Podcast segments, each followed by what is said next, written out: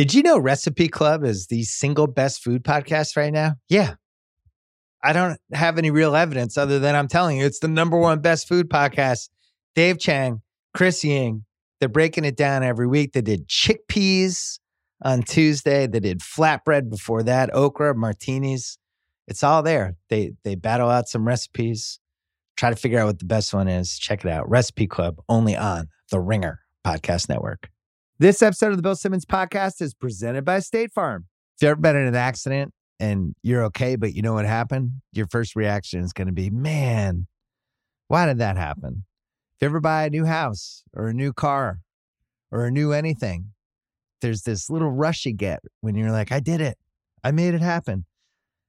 But really, the only words you need to remember are like a good neighbor, State Farm is there. State Farm has options to fit your unique insurance needs, meaning you can talk to your agent to help choose the coverage you need, have coverage options to protect the things you value most, file claim right on the State Farm mobile app, and even reach a real person when you need to talk to someone. Like a good neighbor, State Farm is there. Learn more at statefarm.com. This episode is brought to you by Michelob Ultra. Nothing goes better with basketball than a nice cold bottle of Michelob Ultra a superior light beer that makes watching a game so much better. Plus, we're getting into the summer months now, right? Get a little, you know, weekend finals game or a Stanley Cup game, whatever you want. Uh, a little cold brew. Maybe, maybe enjoy it on a Saturday or a Sunday night. Enjoy the game even more with Michelob Ultra. Make sure to stock up for the NBA Finals because this might be a long NBA Finals. You got to be ready. Order a pack of Michelob Ultra now on DoorDash.com. LDA 21 and up. We're also brought to you by the ringer.com as well as the Ringer Podcast Network. Have new rewatchables coming Monday night. We did Mrs. Doubtfire, a movie that made $441 million in 1993. It was an absolute phenomenon. Very interesting rewatch. Uh, stay tuned for that on Monday night. Long Robin Williams discussion in this one. I don't know if we ever really fully broke down Robin Williams before in the rewatchable. So we did it on this one. Um, don't forget about New York, New York with John Jastremski. He's he's been rumored to be maybe having Jacko on. I'm happy sharing Jacko, not just with America, but with JJ, especially as the Yankees are imploding. Both of them have been imploding on Twitter. Really, uh, mirror images of the Yankees uh, this baseball season. It's uh, t- two huge thumbs up for me, except for the Mookie Betts part. Hey, hey, everyone in my life when Mookie does something awesome in a game, you don't have to text me. I know. I'm aware. I know it's happened. I know it was unforgivable that the Red Sox traded him. It was the biggest reason why I completely ignored the 2020 season. It's indefensible. It remains indefensible. You don't have to text me. If you really cared about me as a friend, as a human being, don't text me when when Mookie has a diving catch to close out a Padres game. Like just don't. Leave me alone. I don't want to know. Leave me alone. Let me mourn for the end of the Mookie era on my own pace. All right. Coming up, Ryen Russillo and I are going to get together. We get together every other week. But that's about to change because we when we get to the playoffs, which now we're suddenly a month away, we'll be going every Sunday night. But uh Russillo's coming up next. First, our friends from Pearl Jam.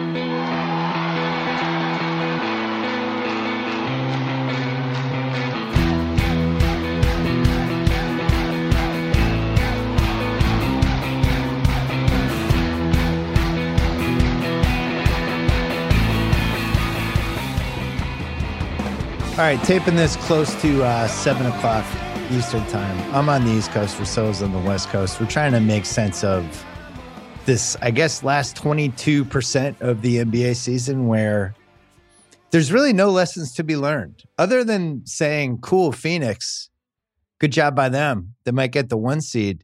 You know, you watch these Brooklyn games, they're on national TV today. Durant gets hurt for it seems like the 17th time and uh, we just haven't seen their team together. We haven't seen the Lakers together in a million years. Um, Giannis has been out.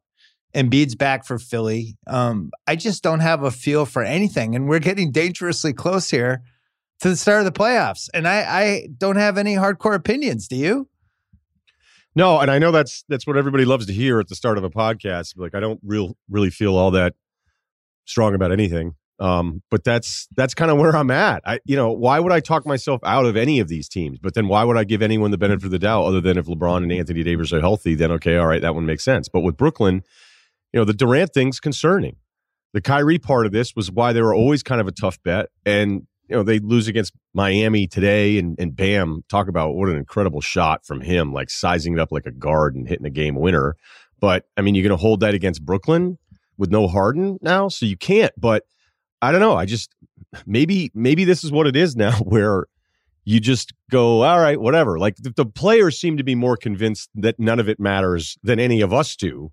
So if they think they're just going to roll the ball out there and be able to win the East, I guess so. But it's just it's hard to feel like I know what I'm talking about when I don't think I'm going to see results here these next few weeks that mean anything.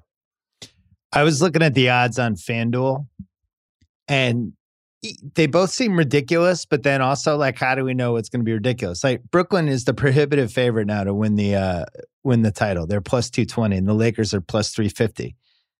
I have no idea what we're what we're getting from Brooklyn in the playoffs, but I also can't argue that they shouldn't be the favorite. Davis and LeBron, everybody's assuming they're going to come back. I guess they're second, and then you look like Phoenix is twenty four to one to win the title. That's the only team that has seemed like it stayed together the whole year and stayed intact with all their stars and stuff like that. But we'll, let's start with the Brooklyn thing really quick. I had some other stuff I wanted to cover because I do have some some good topics. But this Brooklyn thing where Durant just every time he plays, there's some either it's a minor injury or it's maybe not as minor as they're letting on or whatever. He got kicked in the leg today. And as we've covered before, he hasn't really played a meaningful playoff game in two years, other than when he came back for the uh, for the brief finals thing in 2018. At what point do we just go, all right, this this seems really uncertain? like, like uh, yeah, on paper, Durant, Kyrie, uh, Harden, uh, it's it's great, but we just haven't seen them play basketball together. And I think to just kind of do this on the fly when they don't have the backbone of the experience of all playing with each other, I think it's a lot to ask. And I only bring this up because, again, they're the prohibitive favorites right now. So you're bringing up the, the favorite number there because I think we're in agreement that that seems to be putting a lot of faith into them, right? Yes. For Vegas to have that number where you're like, man, you, you have them that far ahead of the Lakers. So I, I'm with you there. Or maybe, you know, maybe we're making it too complicated that when those three guys are playing together in the sample that we've seen, even times they didn't have Durant and Harden was still crushing it, where he was, you know, legitimately an MVP candidate again, which seemed impossible for him after playoff failures, because I think that's something voters would would hold against a player. Um, but you know, I guess the next part of it is like, so am I supposed to pick Philly? You know, Milwaukee could go undefeated the rest of the regular season, and it seems like nobody wants to buy into them at all. Like I feel like Milwaukee is never brought up as even an option to win the East, and that feels dismissive. Yes, they're plus 350 to win the East. Philly is plus 440 to win the East. Brooklyn is minus 110, so they're basically even money. I look at those Philly odds. Like to me, you could tell me all three of those teams have an equal chance to win the East. I would believe it. But Vegas's job is to, you know, try to get the best, try to steer you toward the odds that are best for the casinos. And obviously, most people are looking at this Brooklyn thing. And you're even hearing really smart basketball people like Jackie was on my podcast the other day saying, like, hey, if those three guys are out there, that's one of the best offensive teams of all time. Hard to refute. I just don't know if we're getting that out there. But to me, those three teams, I feel like have as good of a chance. And I'm with you on Milwaukee. I they've you know, Giannis is not involved in the MVP discussion. He had a he missed a couple games, so that made it a lot easier. But just in general, I think people have just pushed them to the side. And that's it. And they're over there. And by the way, Denver's over there now too because of the Jamal Murray thing, but I think that's a little more fair. Well, the Murray thing's totally fair. And, you know, when you start sizing up the Lakers' path, if those guys are healthy, which again, we're all just dealing with the assumption that they're going to be healthy, Davis cleared for encore activity and all that kind of stuff. And then it's LeBron. So you're just like, all right, fine. Um, as tough as tough as the West could have been on paper for the Lakers, there's also a version where you look at it and you go, okay, well, you really trust the Clippers against them? No. You know, Denver, now without Murray, like they're they're just an afterthought. They're going to be. I mean, even with Michael Porter Jr. putting up these huge scoring numbers lately. But if we take it back to the East, like Milwaukee feels a little bit like Toronto prior to Kawhi getting there. And I don't know. I don't know why that is, at least for me, because I felt like when Toronto wasn't good and Lowry had those tough stretches and DeRozan, and you know, even when they had good records and you just were like, I can't buy into this team. I can never tell if like we're fair or totally unfair with Milwaukee because if you if you count this as like three playoff failures for Giannis, is it really that? Three years ago, I mean, he's still really young back then. Two years ago, it's Eastern Conference Finals. They they blow a 2-0 lead, and then last year is a disaster. You can blame the bubble, but I don't know that they've had enough failures or you know come up so short of their expectations other than last year Like, is that different? You know what I mean? Or is it the exact same thing? And yet I was being open minded about Milwaukee and dismissive about Toronto. Or are, is everybody just a little more imperfect than ever heading into these playoffs? So if my if Milwaukee's a little bit imperfect, maybe it matters a little bit less than it usually does. We're we're a month away from the play-in games right now, and I'm glad I was going to do this a little bit later, but let's do it now because it's fun.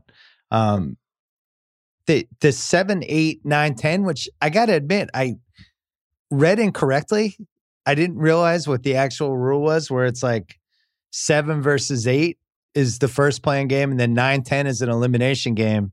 Whoever loses seven versus eight then plays nine ten. I don't know why they're not doing it seven versus 10. But anyway, uh, Miami, who just won this game on a buzzer beater from Bam today, right now they're still in the seventh spot, but they would play Charlotte, and then nine and 10 is basically Indiana, Chicago, Washington, two of those three. Um, I mention this because if Philly gets the one seed, and then they're basically playing, you know, Charlotte, Indiana, Chicago, Washington, whoever. And then in the second round, they'd play the four seed, which would be either Boston or Atlanta. I think Philly would have a lot of success with those two. And the two, three seed was Brooklyn, Milwaukee potentially. This goes back to my how is Philly plus 440? Because to me, that would be like I don't I don't think Boston is beating them this year if Embiid is healthy. I just think they have no answer for him. And, you know, we're gonna say if Embiid is healthy this whole playoffs. But if he's healthy, I think they're gonna make the Eastern finals. And you have this Milwaukee Brooklyn bloodbath, which brings it to your point. Milwaukee could absolutely be Brooklyn in a series if a couple things go their way, right? If Durant's nursing some nagging injury, if Kyrie disappears for game three, there's scenarios where Milwaukee could beat them. And they do you know, they have Holiday to throw a Kyrie. They have Giannis, who, you know, is at least the best two way player in that series. And, you know, they're a good three point shooting team. So there's a case, right? There's absolutely a case. I, uh, I don't. Okay. Yeah, I, I, think we're on the same page with this one too. But I, I guess I, they just never. We were so quick, right? With any timeline of any star, where and it's going to happen to Zion if the Pelicans don't win games in a couple years, where you go like, "Hey, I thought this guy was awesome," you know. And the same thing, Giannis is going through it right now. We're like, "Wait, how yeah. come he won MVPs? He's putting up all these numbers, but you know, you're not them losing to the Heat, and it wasn't even close. Uh, still stings, and there's there's an aftertaste there of their failure where I think it's been incredibly just like, oh yeah, whatever. Like they'll they'll have stretches where I go, hey, I, I like them again. Like I like watching them. I go, hey, they're good. Why why are they never ever brought up? And I, I think it is just because of last year, where I would argue two years ago, I mean, it's not the worst thing in the world that you blew a lead to to the Raptors. You, know, you yeah, were in the Western Conference Raptors. Finals, you know? So um the play-in game, are you pro or con? Anti. I've been anti it since the beginning. I think you're going to have a year where you have a seven seed who's won 50 games or something, and then you know something stupid could happen, and then they're outside of the playoffs. So I know that Cuban voted for it, and then he said he didn't like it, and he was talking about just from a minute standpoint of compressing the schedule and everything else, and that they got it wrong. So even though I agree with him that I think it's it's pointless, um, you know, look if it if it changes tanking, okay, maybe I'm more open to it, but I just I don't think you should have a 10 seed that likely won't be a 500 team you know, with with a it's not an equal chance to a seven seed getting in there. But my whole point would be like, why are we playing 82 games if then we have this other thing? But people like it. They wanted extra inventory to to get save revenue. So I understand why they did it. I'm not freaked out about it, but I, I felt like I was one of the only people that doesn't like it. Yeah, I think if it's 72 games, it makes more sense. And if it was 72 games with a less compressed schedule and the play-in games, now now that makes a lot more sense. Here's Here's what I think they could have fixed. I've talked to a bunch of people about this. Some people really hate it. Other people are like, hey, the play-in games are going to be fun. Like, sorry, I'm going to really enjoy watching um, Golden State play, you know, Dallas for for the eight seed. Like, sorry, I'm going to enjoy it. Um, but I think if you think like let's go tanking argument first. So if we didn't have these play-in games, I, I did all the math. I think 12 teams would be tanking. Well, it would be like 11 plus Chicago. I'd, at some point, Chicago would pack it in because they'd be five games behind the eight seed. Um, so it's either 11 or 12. Um, with the play-in games, we only have eight teams that are tanking right now. And I'm including two teams that haven't officially announced they're tanking yet San Antonio and Toronto. Toronto's won their last two. They're not officially tanking, but I feel like they've taken the tanking gods to the bar a couple times. They've done some drinks. They've talked about future plans. San Antonio, what do they care if they make the playoffs? It's not like anything's going to happen. So I, I would say probably maybe eight teams are tanking. So to me, the fact that it's eliminated, I don't know, 40% of the tanking, that's a positive, right? No? Yeah, it is a positive. And that that's that's the part of it that I'm that I'm good with. And I also think that tanking, you know, I, I don't know if it's strictly because the play-in game being there, but I, I, think a team like Chicago or some of these other teams, certainly Sacramento, the way Golden State talked about their season and trying to gear up for it, that even without the play-in game, it feels like there's still a handful of those teams that were just going to try to do whatever they could to make the playoffs to feel better about the season. Washington. Yeah, Washington. I think Chicago's in there. Yep. Uh, I think New Orleans is in there. And I, I watched them blow, you know, probably the 12th, 13th, 14th dumb game they've lost this season. This one was really egregious. And then included Stan Van Gundy kind of throwing the players under the bus after the game, talking about how a high school team would have remembered to guard the three point line at the end. But, you know, New Orleans is a good example for why I kind of like the play-in game. They're 25 and 32. They're the 11 seed. They'll probably get to 10 they're really talented. You know, you watch them, and you, I don't know how many times I've watched them this year where they're up seven with five minutes left.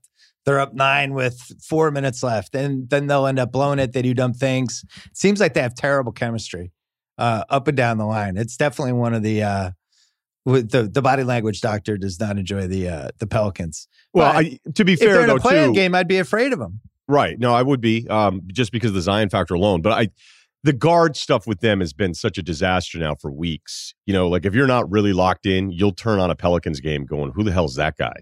And that's what's right. been going on. I mean, they've they've had a few like, wait, what? Who's that guy Naji the other night who played like 30 Yeah, Marshall. Minutes? He's actually been I gotta tell you, he's he's had moments where I've I've been impressed um, as as a guy that you know is completely off the radar. You know, yeah. unless you're really a huge Xavier fan. Um, I don't I don't I think the chemistry and the lack of consistency is is related to Zion being the go-to guy where Ingram's still so talented and Ingram has moments where it's like, "Oh, that's why Ingram's so good." And then a game like today where you go, "Eh, you know, he doesn't really bring it. Adam seems hit or miss all the different times." But I'm with you. I I mean, that point you made about Ingram kind of like what did you do? He hit the jumper and Stan went to high five him? It was a he had a jumper timeout, was walking back to the bench, and Stan came out and he kind of had his hand up for the high five, and Ingram just was tunnel vision straight ahead, and Stan had to do the I didn't get the high five, so I'm doing the reach over and hitting your hand thing. And it was like, oh man, this isn't good. And then of course they blew the game at the end. The Stan thing is is, you know, it's been rough. He's he's out of 2009 in a bunch of different ways and and it just doesn't seem like there are games where they're like Lonzo. I don't know what he was doing today. Lonzo's somebody that they're talking about. It could he get a hundred million a year in free agency? He was absolutely horrific in that game. And then you have Bledsoe taking more shots than Ingram, and it's just game. Adams, is there any other coach that would play Adams thirty five minutes in a game that you can think of? Like, is there Brett one Brown. coach who would do that? Who, yeah. Um, I just, I, but yet if they're in the play-in game, Zion's really good. He's scoring 63% of the time, you know. And then the Golden State piece is the other. I wrote down my favorite my favorite uh subplots from the play-in games because again, we're a month away. The number one would be Curry versus everybody, and we'll talk about Curry in a second. But uh the fact that we're basically locking Curry into at least one high stakes game to me is reason to support the play-in games because there's a scenario where they he, they would just be on the outside looking in because of all the dumb injuries they've had. So that's one for me. Two is the Beal Westbrook combo, which I've been taunting House about. House is trying to pretend he's not excited for the Wizards in the play-in game, but um, I don't know. I, I don't I'm not positive I would want to see them in a play-in game just because those two guys would play really hard and they've been, you know, but they've both been in some some pretty high stakes games. So there's two. Three, the third thing I like was the Zion thing, which we mentioned. They're two and a half. How many are they back now? Two. Oh man. They're they're four back in the loss column from the 10 seed and two back in the win column from the Spurs. And then the uh, other one, I like Miami and Dallas complaining. I enjoyed that. I like when teams complain about things that everybody voted for. Yeah. Everyone um, voted for this. There was no there was no discourse of revenue. when these things came in. Everyone yeah. was like, "All right, this is going to be a money grab. Let's go." And right. then now we're seventy percent of the season, and people are like, "Oh, this isn't fair." Blah blah blah. It's like we knew this. We had all these discussions. You voted for this. Yeah, I think it's just hard. You know, wherever any company, right? I mean, forget the NBA. Any company's like, "Hey, do we want to increase increase revenue?" And then you're like, yeah, all right, fine, no problem. So you know, my point when they're when these games are good, when there's a Steph moment here, you know, and we're we're wondering like, is this guy going to get into the playoffs because of what what Steph's been doing now? He's going to end up leading the league in scoring with the tear that he's on. He's he's right there with Beal, but Beal has slowed a bit. Um, Steph's like like 35 a game since the All Star break. His shooting percentages for somebody who has to do everything now is 52 and 46 on 12 and a half three uh, three attempts per game, 12 and a half, and he's, and he's in the 40s. And so Steph is having these moment, this, this run again here for a few weeks, and you're going, this is ridiculous. And there'll be nights where there's another guy out there that you're like, how was that guy even out on the court in a closing group here with Golden State? So the the premise is not that I like I, I don't like like hey do you fundamentally agree or disagree with the idea of play-in games? Okay I disagree for my reason that I don't think you should have to play 82 win that many games be a seven seed and have to prove yourself all over again because you got hurt with COVID. All right no problem. But it doesn't mean that they're not going to be fun. So like I'm not going to tweet out hey I was wrong game was fun. Like I get there's always really a good chance that this is going to be fun because of the different storylines. I just think it's it's excessive. You're not going to be the That's guy all. tweeting about Thanksgiving and Christmas, kind of throwing water on that. You're not that guy. Um, no, I don't. You know, be like, hey, Thanksgiving overrated. Oh wait, we had that was your boy, right? Wasn't that wasn't that Michael Schur?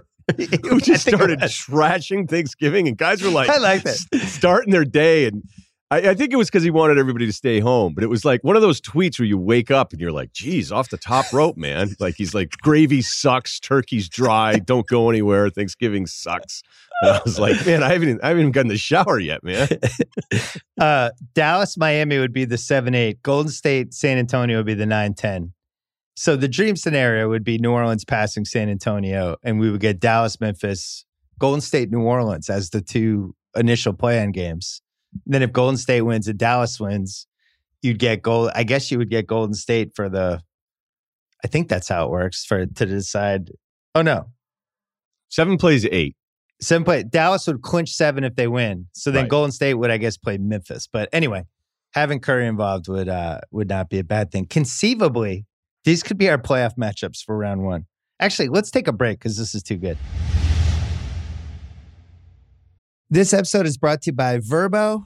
You know, it is already stressful enough to deal with airports, delayed flights, bad weather. You want your actual where you're staying experience to be perfect, to be lights out. You don't want to have to worry about anything. When you book a vacation rental, you want to know exactly what you're paying ahead of time. The stress of getting hit with unexpected cleaning fees after your stay that can immediately cancel out all the great time you just spent unwinding. Thankfully, when you book with Vrbo, you can see the total price upfront. There are no unpleasant surprises, and the savings do not stop there, my friends. When you book with Vrbo, you earn 2% cash back toward your next vacation through the One Key Rewards program, letting your money do the work for you while you've got your feet up. So while other vacation rentals can feel like a roll of the dice, relax knowing you booked a Vrbo. Book your next private vacation rental in the Verbo app. This episode is brought to you by BetterHelp. Can you believe how fast this year is going? So much has happened, even with just sports. I mean, me personally, we finally started doing some YouTube stuff and we have some channels now. We've been doing live broadcasts. It's been super fun. You never know. You got to challenge yourself every year. With so much going on, though, it's important to slow down too.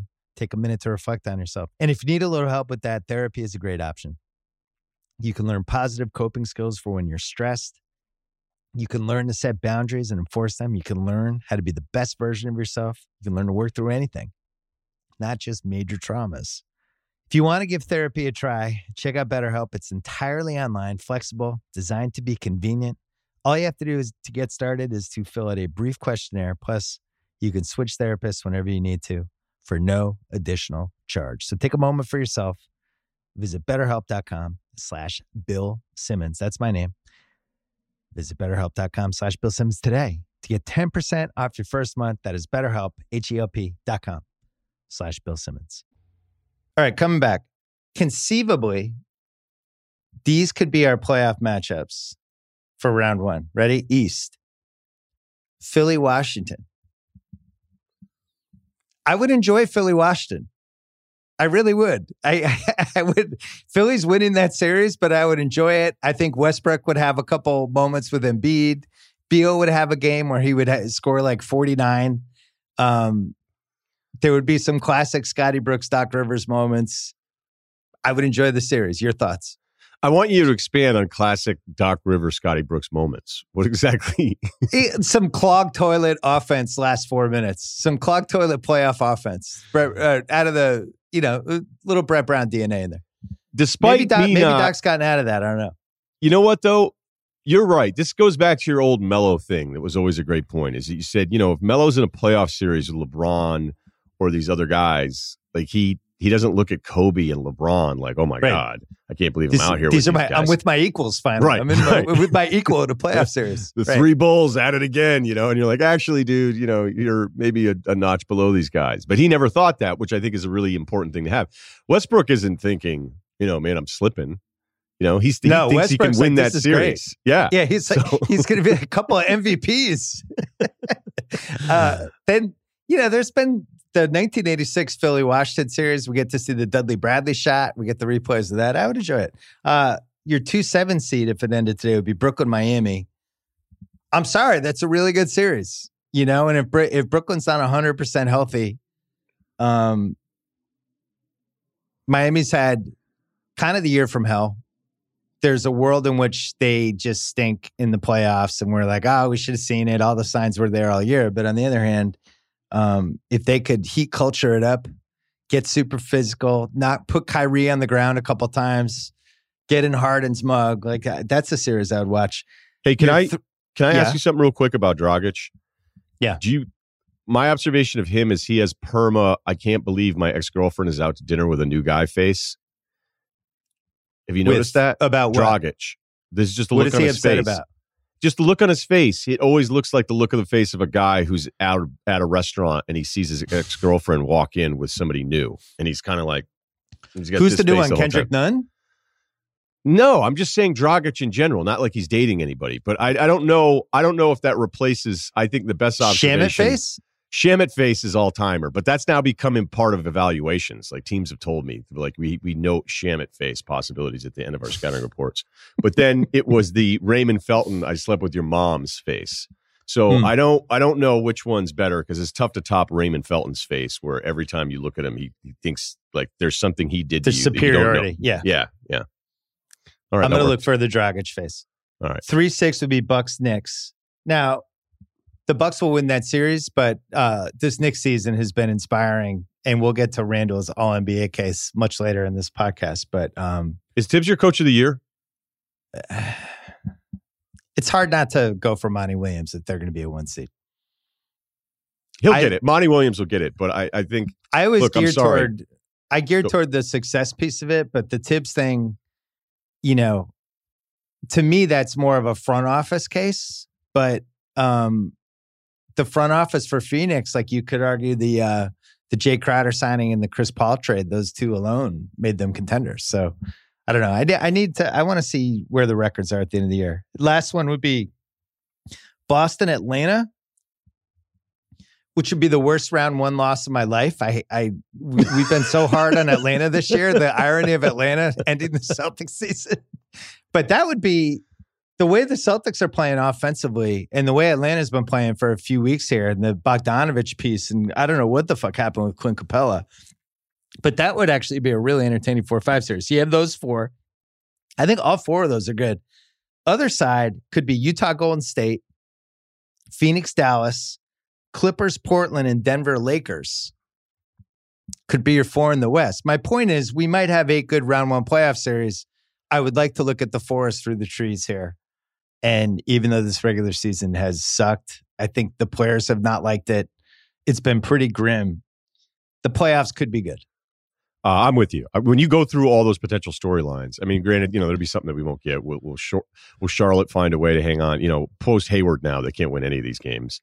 So um, that's not really working out for them. So maybe they, they get lapped and they're out of here. I want to go back to Boston Atlanta, though, because everyone that, when Boston went into the Lakers game, um, you know, and you're looking at the Lakers lineup, and to be complimentary of, of Vogel and the Lakers too. Like I can't believe the record that they've had. Like they're they're still in more games uh, without LeBron and Anthony Davis than you would think, um, which is really impressive. Like they still defend. You know, sometimes there really is something to be said about a team and the culture and being like, all right, our main guys are out, but we want to figure out a way to not have too much slippage.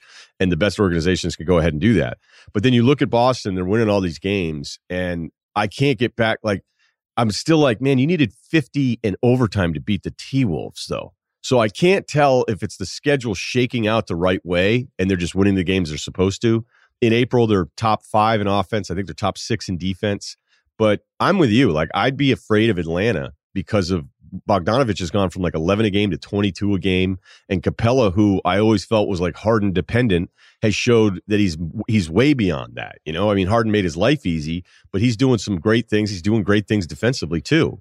And so Well, I- they don't even have Hunter back, which is I the know. thing that's they're playing like three guard. They're doing Bogdanovich with Young and Huerter sometimes, and um, Bogdanovich has been fantastic. And I've said that I said this last week. I'll say it again. The Kings should just be ashamed of themselves to give up a, a, a legit asset for nothing in the NBA is just inexcusable. You can't do it. Like if you're a fan of that team and you're like, hey, what do we get for Bogdanovich? Nothing. You just didn't decide to match. It's not like it was six years, 190 million. It was four for like 85. Like match it, trade them in four months.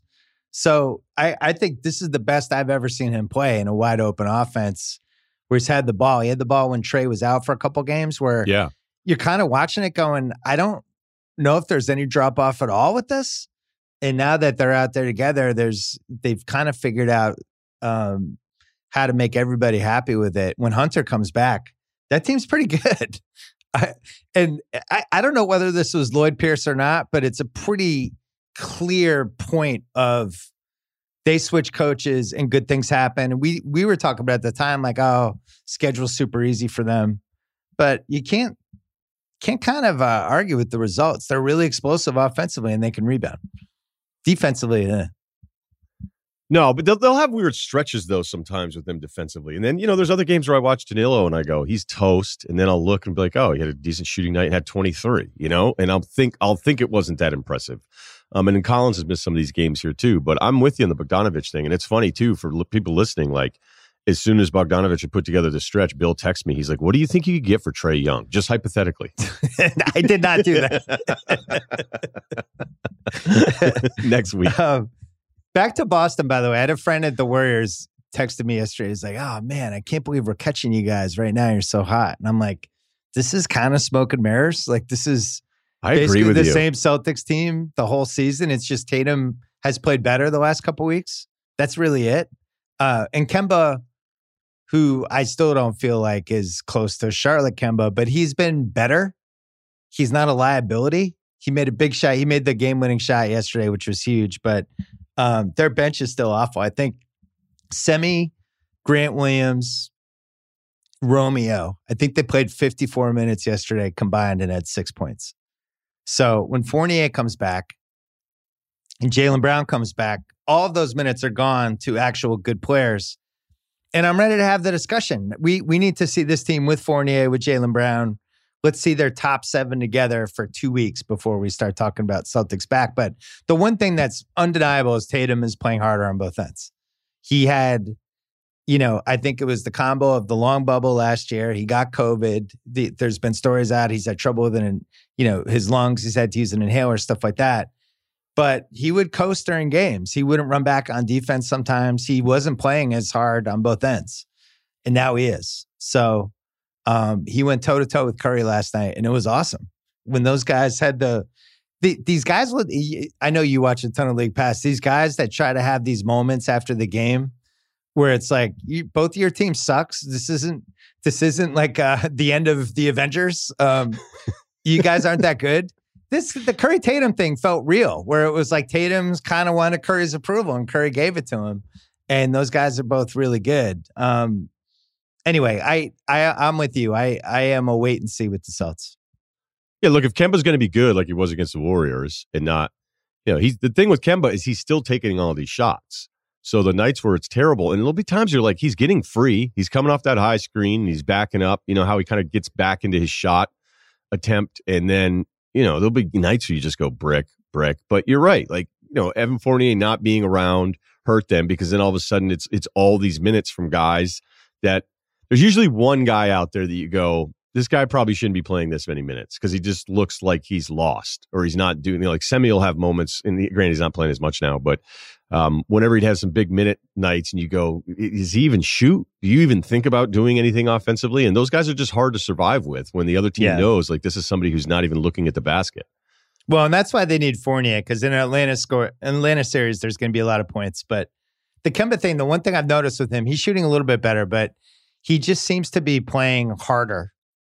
And I'm not saying he wasn't playing hard before, but he's he's more hard nosed. I've noticed, especially on defense, like he's rebounding more. He's there's more slash and kick from him. He's just more aggressive.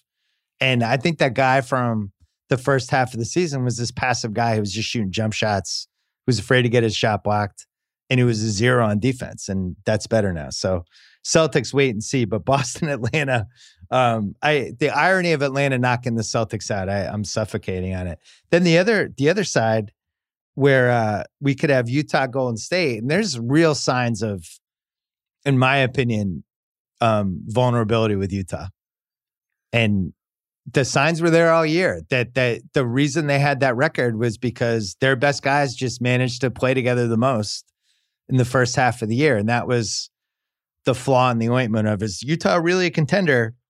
Could they be 2014 Spurs or is a situation where their guys have just played a lot of games together? They seem like I think Phoenix would have a ton of confidence against them. Uh, the Lakers obviously would, Clippers would, but uh, Golden State in round one. That no, would be no way. No, way. no, that would be a fun Steph series that he would not win but he would be heard from the entire time. Yeah, unless they decided that you know they were going to make sure they just kept two of them the entire time, like meet him with two. What the Celtics when he crossed, did, yeah, crosses half him court. at half court, basically. Right, but you know, Steph, that was what turned that first championship for him. Is that's what Cleveland did against him, and then he just gets rid of the ball and then runs to another side of the court and then goes back and gets it. So you have to keep defending him the whole time. Um, which, which I know goes without saying. But I just there are nights with the Warriors where I'm watching because of the Steph show because it's one of those treats. It's one of those stretches in his career where you're like, this is so much fun, but it also is it's also kind of like that mindset of, of what we've seen some of these other guys that put up these numbers where I think there were probably 10 guys in the league that go, Hey, if I wanted to do what some of these other high usage guys were doing, I could get you 40. I'm not saying we're going to win the game, but like Harden's not the only one that could do this. Mm. And I think some people kind of thought maybe Harden was the only one that could do it. And it's not the case, but it's still everything around it is there's there's some tough groups out there with them with Steph now for the five or six guys. It's bad he, when Juan Juan Toscano Anderson hits his head and has to leave, and you're like, oh no, they're what are they going to do without G- JTA? Yeah, like, yeah, like they need his valuable for them. And as much as I think you know, we all appreciate Draymond, he'll have nights offensively where there's just nothing. Like I don't know if he's doing it on purpose or what. It's weird. His shot really looks awful. He takes shots if he's not completely set and they might go left or right. It's not just like that he'll miss be short or miss the one. Curry, let's talk about him because so he's he tweaks his ankle with like 5 minutes left last night and I hate when that happens. And it happens a lot, especially in basketball, where somebody is just apexing the shit out of a stretch and then it's like a dumb injury, tweak, ankle tweak, somebody steps on your foot, whatever. But in my opinion, it's the best I've ever seen him play. And I've watched his whole career, obviously. Statistically, it's it's pretty equal to 2015, 16. I think the thing the thing that he added that I just don't remember him having to this degree is this herky jerky thing he's been doing now, where he has the ball in his hands a lot more than he used to. I, I think in, in 14, 15, and 16, they were running him off a lot more stuff. This time now, with the ball, he's doing this kind of stop and start crossover behind the back. It, it, it's just, it's always off balance. It's almost like watching a great running back who's doing like stutter steps and it's herky jerky, herky jerky. It's like Earl Monroe. It's like those old Earl Monroe videos from 50 years ago. And it just seems like he was getting to every single spot he wanted at all times. And then he has this hair trigger release. It's the best I've ever seen him play. The stats kind of back it up. His last nine, 39 points a game, six and five. He made 68 threes in the last nine games, 55%, 49% from three, 91% shooting. But did you notice the the I can get to any spot on the court and get the shot I want piece these last three weeks in a slightly different way, or am I imagining this? Well, I just think I don't. First of all, you're not imagining it, uh, but he's he's giving you a complete game because he knows it's the only way they have a chance to win. So whatever he was doing in the construct of the offenses over the years, where he's always the greatest teammate to play with of the superstar teammates, because he still wants you to get yours. He's going to keep setting screens. He's going to keep moving around, repositioning all the time. He plays through every single possession, no matter if he has the ball or doesn't have the ball. And that's just a really rare thing. It's just what he takes pride in and he cares about doing it. And unfortunately, other guys are just like, you know, I'm going to get my 30. I'm not doing all that shit too, you know? And to see him now go, uh, there's no one else I have to really worry about getting involved here. So I'm I'm going to be looking to finish at the rim instead of kicking out. I'm going to be looking to to take this as soon as I get an inch. I'm going to take this shot off a high screen. And I mean, these numbers are nuts. He's, he's going to lead the league in scoring. As you said, it's 40 a game this month.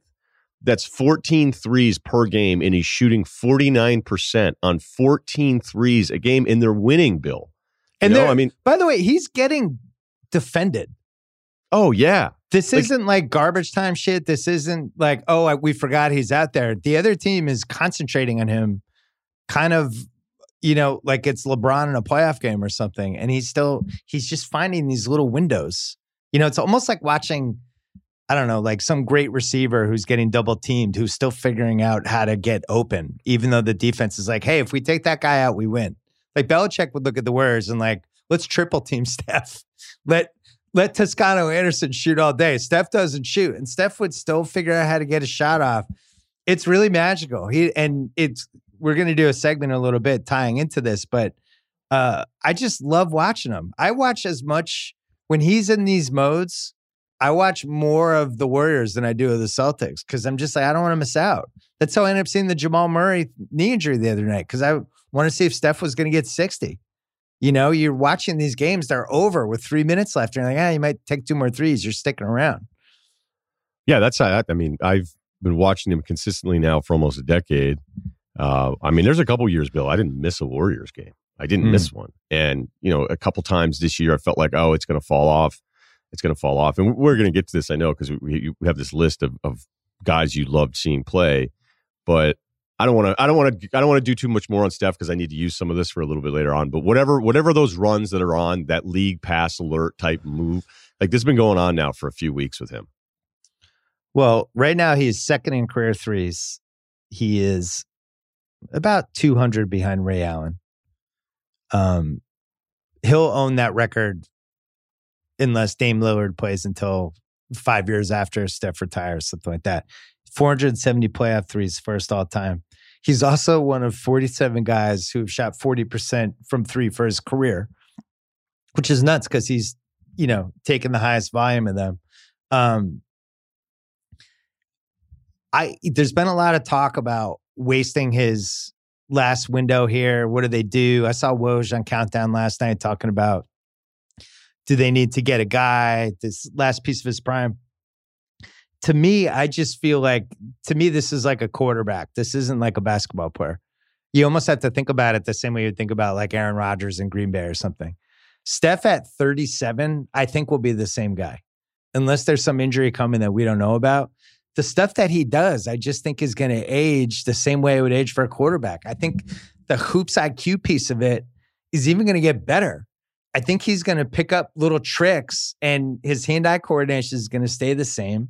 And I think their window is a little bit longer than than maybe people are giving them credit for. With that said, I still think if if they end up getting like the fourth or the fifth pick, um, and there's some way to rig that into a top 15 guy, they should think about it, right? Because if they could turn Wiseman and that Minnesota pick into Beal and bring back Beal and Klay Thompson and Draymond and Steph and some buyout guys, then you have another three year window. Um, and Wiseman's going to take a while. Wiseman might be Jermaine O'Neal in Portland. It might not be till age 23 for him before he is an impact guy. I still believe in him, but you might argue the asset plus that Minnesota asset is not worth as much as the impact guy. But with that said, I still feel like he's got five years left at this level. I know that's nuts, but I really do. Yeah, I don't. I don't think you mean like this month of April type of no, no, no. I mean, Steph, but you're just you know, twenty-five to thirty right. points a game yeah. kind of stuff. I don't know why his shooting would fall off that all of a sudden he can't get open. You know what I mean? Like I don't, I don't know why because I don't. You know, at one point I thought he was in the conversation for best handle in the league, but I think it's pretty clear that Kyrie has probably the best handle, um, maybe we've ever we've ever seen. It's up um, there. But Steph isn't isn't far off. Whatever that next group is, that's how. I mean, honestly, Steph. The only times he screws up with his handles when he's just careless and he's kind of silly about it at times, which I think he'd admit. Um, hey, can I ask you about Beal? Yeah. Have we all collectively overrated Beal? And I know the over under stuff can get a little annoying, but if he were all that, wouldn't the Wizards be a little bit better? So I think you got to think about what the big packages have gone for. Okay. Jrue Holiday. He's worth more than Jrue Holiday, right? And you look at what New Orleans actually gave up or got for Jrue Holiday. Not as great as maybe it seemed before we knew Giannis was going to sign there, right? And you have to take the Adams contract and the Bledsoe contract, stuff like that. So he's worth more than that. What was the other big trade? Oh, the Harden trade. Harden was a bunch of picks. This year's swap too, just in case. yeah, this is your swap. So, um, so excessive. But you could argue that Wiseman and the fifth pick in this draft is a really fair price for Beal. I'm sure Washington would want more than that. Maybe they wouldn't want to trade him at all. But do I think he's worth like what the Clippers gave up for Kawhi and Paul George? No, I don't.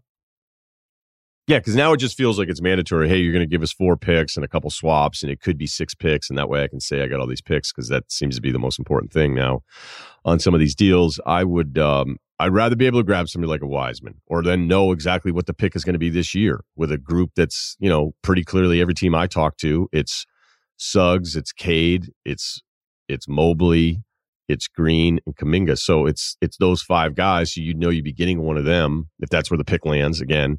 So Baylor think, guy, Baylor guy's not not didn't make it a six six person list. Mitchell's you know, brother? I, I would say that the the Davion stuff. When I asked teams about who was top five, it was it was right before the run. You know, it was like another week or so of games, and then they won. Um, but uh, somebody did tell me that they were like, "Oh, he's the sixth guy," so now it's a top six. I, you know, I don't know, whatever. Can tiers. I throw a fake trade at you? I don't yeah. know if I've ever done this before on the podcast with you. I was just thinking of this because I because in my head it's always Wiseman has to be with the Minnesota pick. But what if they kept the Minnesota pick? What if what if there was some sort of Wiseman Jaren Jackson trade? And you send Wiseman to Memphis, where he's from. Would, why would Memphis do that though? Because you're basically buying a couple extra years on the rookie salary with that asset, right? Because you got Jaren Jackson eventually is going to have a big contract coming up, but you also are going to have to pay Ja in a couple years too. So you're basically you're basically resetting that. You could argue that Wiseman's ceiling might be higher than Jaren Jackson. And if you're the Warriors, you're getting somebody who actually could really help you next year, who I think is excellent. Yeah, but see, the problem is with this is that everything you said is fine except for the part where we already know that Jackson can play. Like Jackson yeah. looks like he's can play. And as much as I like Wiseman, you know there were He there were some played all issues this year. year. Right. There were We haven't seen issues year. Jackson for we haven't seen Jackson for a year though.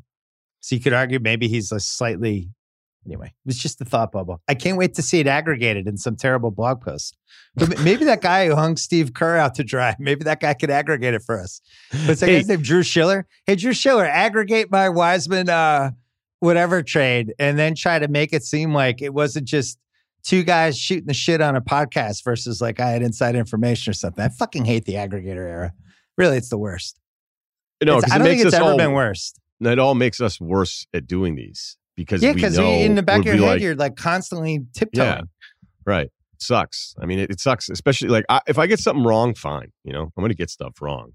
But more often than not, I'll see stuff about me and I'll go, that's not even close to what I fucking said. Like there was a Jared Goff bust video where I did the whole segment where I was like, I'm afraid he might be a bust, but I don't, I, I wouldn't say that right now. And the place, all they did was just use the deal saying that I said he was a bust. And now I'm like, wait a minute, am I right now? Are you guys going to run it again? um, hey, so can I ask you one more thing about Memphis? Because I've been Yeah. watching them a lot lately. yeah. I like that they all seem to kind of know exactly who they're supposed to be, right? Yeah. All their roles. Grayson Except Allen. Dillon, not always Dillon Brooks. Dillon Brooks. There are you times when like? I thought you liked Dillon Brooks. I he's a little heat checky sometimes. Yeah, I think that's totally reasonable to say. But Jonas has been better. Valanciunas is a nice player. He's good for He them. Um, Yeah, I gotta say he's. I have him in a. Fa- I'm in my dad's old fantasy league. Jonas is just good. He just puts up stats every game. It's like 16 and 13 game after game. and you know what? He game. try. He busts his ass every game. You know, Yeah. he's, he's one of those guys. He's gonna he's gonna try. You know, and then I guess Kyle would be the other guy in the closing group. And so when I watch Ja, is he good or is he great? I think he's. I think he's both, depending on the game. He he can he can look like a work in progress sometimes. You notice that? Yeah, because whenever it's new and you just go, oh wait, this guy can play. You know what I mean? Like with a rookie, I don't want to be an, an asshole about it. Like, hey, look at this guy. Look at the plays he's making. I mean, he's as exciting as any guard, probably in the league. But then there are moments with him where I go, oh, does he have like a bunch of bad habits here? And is it just because he's young, or are these things that he needs to figure out? I don't know. I'd like should do a deep good versus great dive on him. I Wow. don't like how much he talks to the refs. I don't like that in general, but especially with him. I feel I feel like he's always upset about a call he didn't get. Doncic, Um, your boys, the all all first team with that. Doncic is Uh, endless now. Yeah, I'm worried Luka has been a little bit too enabled by the Mavs these last couple years.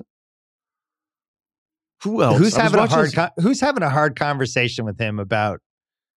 Hey, Luka, you can't complain after every single call. You just can't. It's it's counterproductive. At some point, the refs are just going to be like, "Fuck this guy."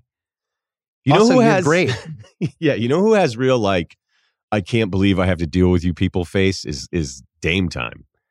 When he doesn't get when it doesn't go his way, he will do this like deep long stare down where he doesn't move his face at all and then he doesn't get back on defense and he he has it. He has an look most of the guys that are really good all have this nasty streak in them now where they complain the entire game, but uh Doncic is out of control, and Dame will have moments late in the game where if it's not going his way, then he's pissed.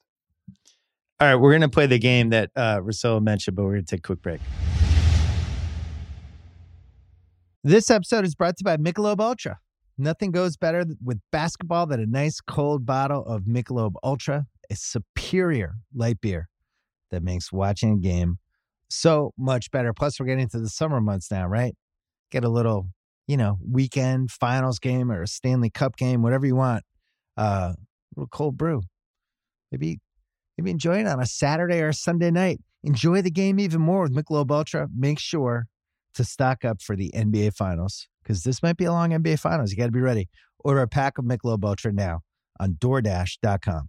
LDA 21 and up. This episode is brought to you by SimpliSafe. Between the summer vacations and how your sports teams are doing this season, you have enough on your plate. You shouldn't also have to worry about keeping your home safe while you're away. So go get SimpliSafe. Their advanced home security it puts you first. I love having in my home. I love the cameras. I love the ability to just pop on my phone and see what's going on in different rooms. Uh, I love when somebody comes near my porch, probably not a good idea. They're going to see some cameras. There's no long term contract, so you can cancel at any time with no penalties. They have 24 7 live guard protection to help stop crime in real time and deter any burglars. They can even speak to them while dispatching police. Get peace of mind. Try out SimpliSafe today, risk free, with a 60 day satisfaction guarantee or your money back. Right now, my listeners can get an exclusive 20% discount on any new system with Fast Protect monitoring. Just go to simplisafe.com slash BS. That is simplisafe.com slash BS. SimpliSafe with two eyes. Simplisafe.com slash BS. There is no safe like SimpliSafe. So I asked Russillo to make a list of his favorite players to watch since Michael Jordan. That means we're going back since uh, summer of 1998 to now. And I did this off the top of my head. I didn't look it up. I didn't go through all the all NBA teams to make sure I didn't miss anybody. I'm sure I missed one person. But I know I here, did. So Here are the instructions I gave you. You can either use the the player, just his name, or you Right. could use a, a vintage of the player. Because there's been some LeBron seasons I didn't enjoy as much, but I really loved his middle two Miami seasons.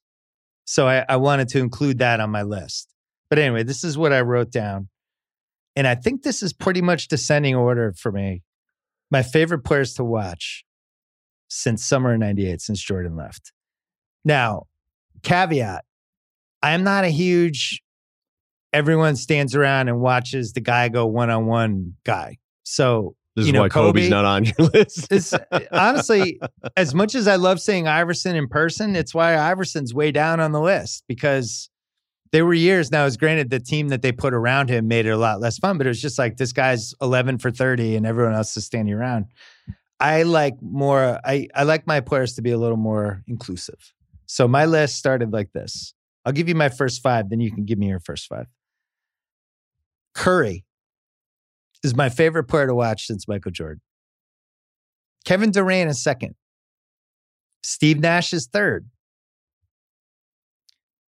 Middle two Miami seasons, LeBron is fourth. And Jokic is fifth. That was my top five. I fucking love Jokic. Michael Porter Jr. should go to church three times a week and just say thank you. I don't know what I did to fucking, I could be on Cleveland right now taking 28 shots a game. I would have no idea how to play basketball. And instead, I get to be around this fucking savant. And I am literally turning into an all pro, uh, all star, just because I'm on the same team as this guy. I don't mean to overrate Jokic, but I am because I really feel like he's he's just Porter's getting splashed with Jokic juice.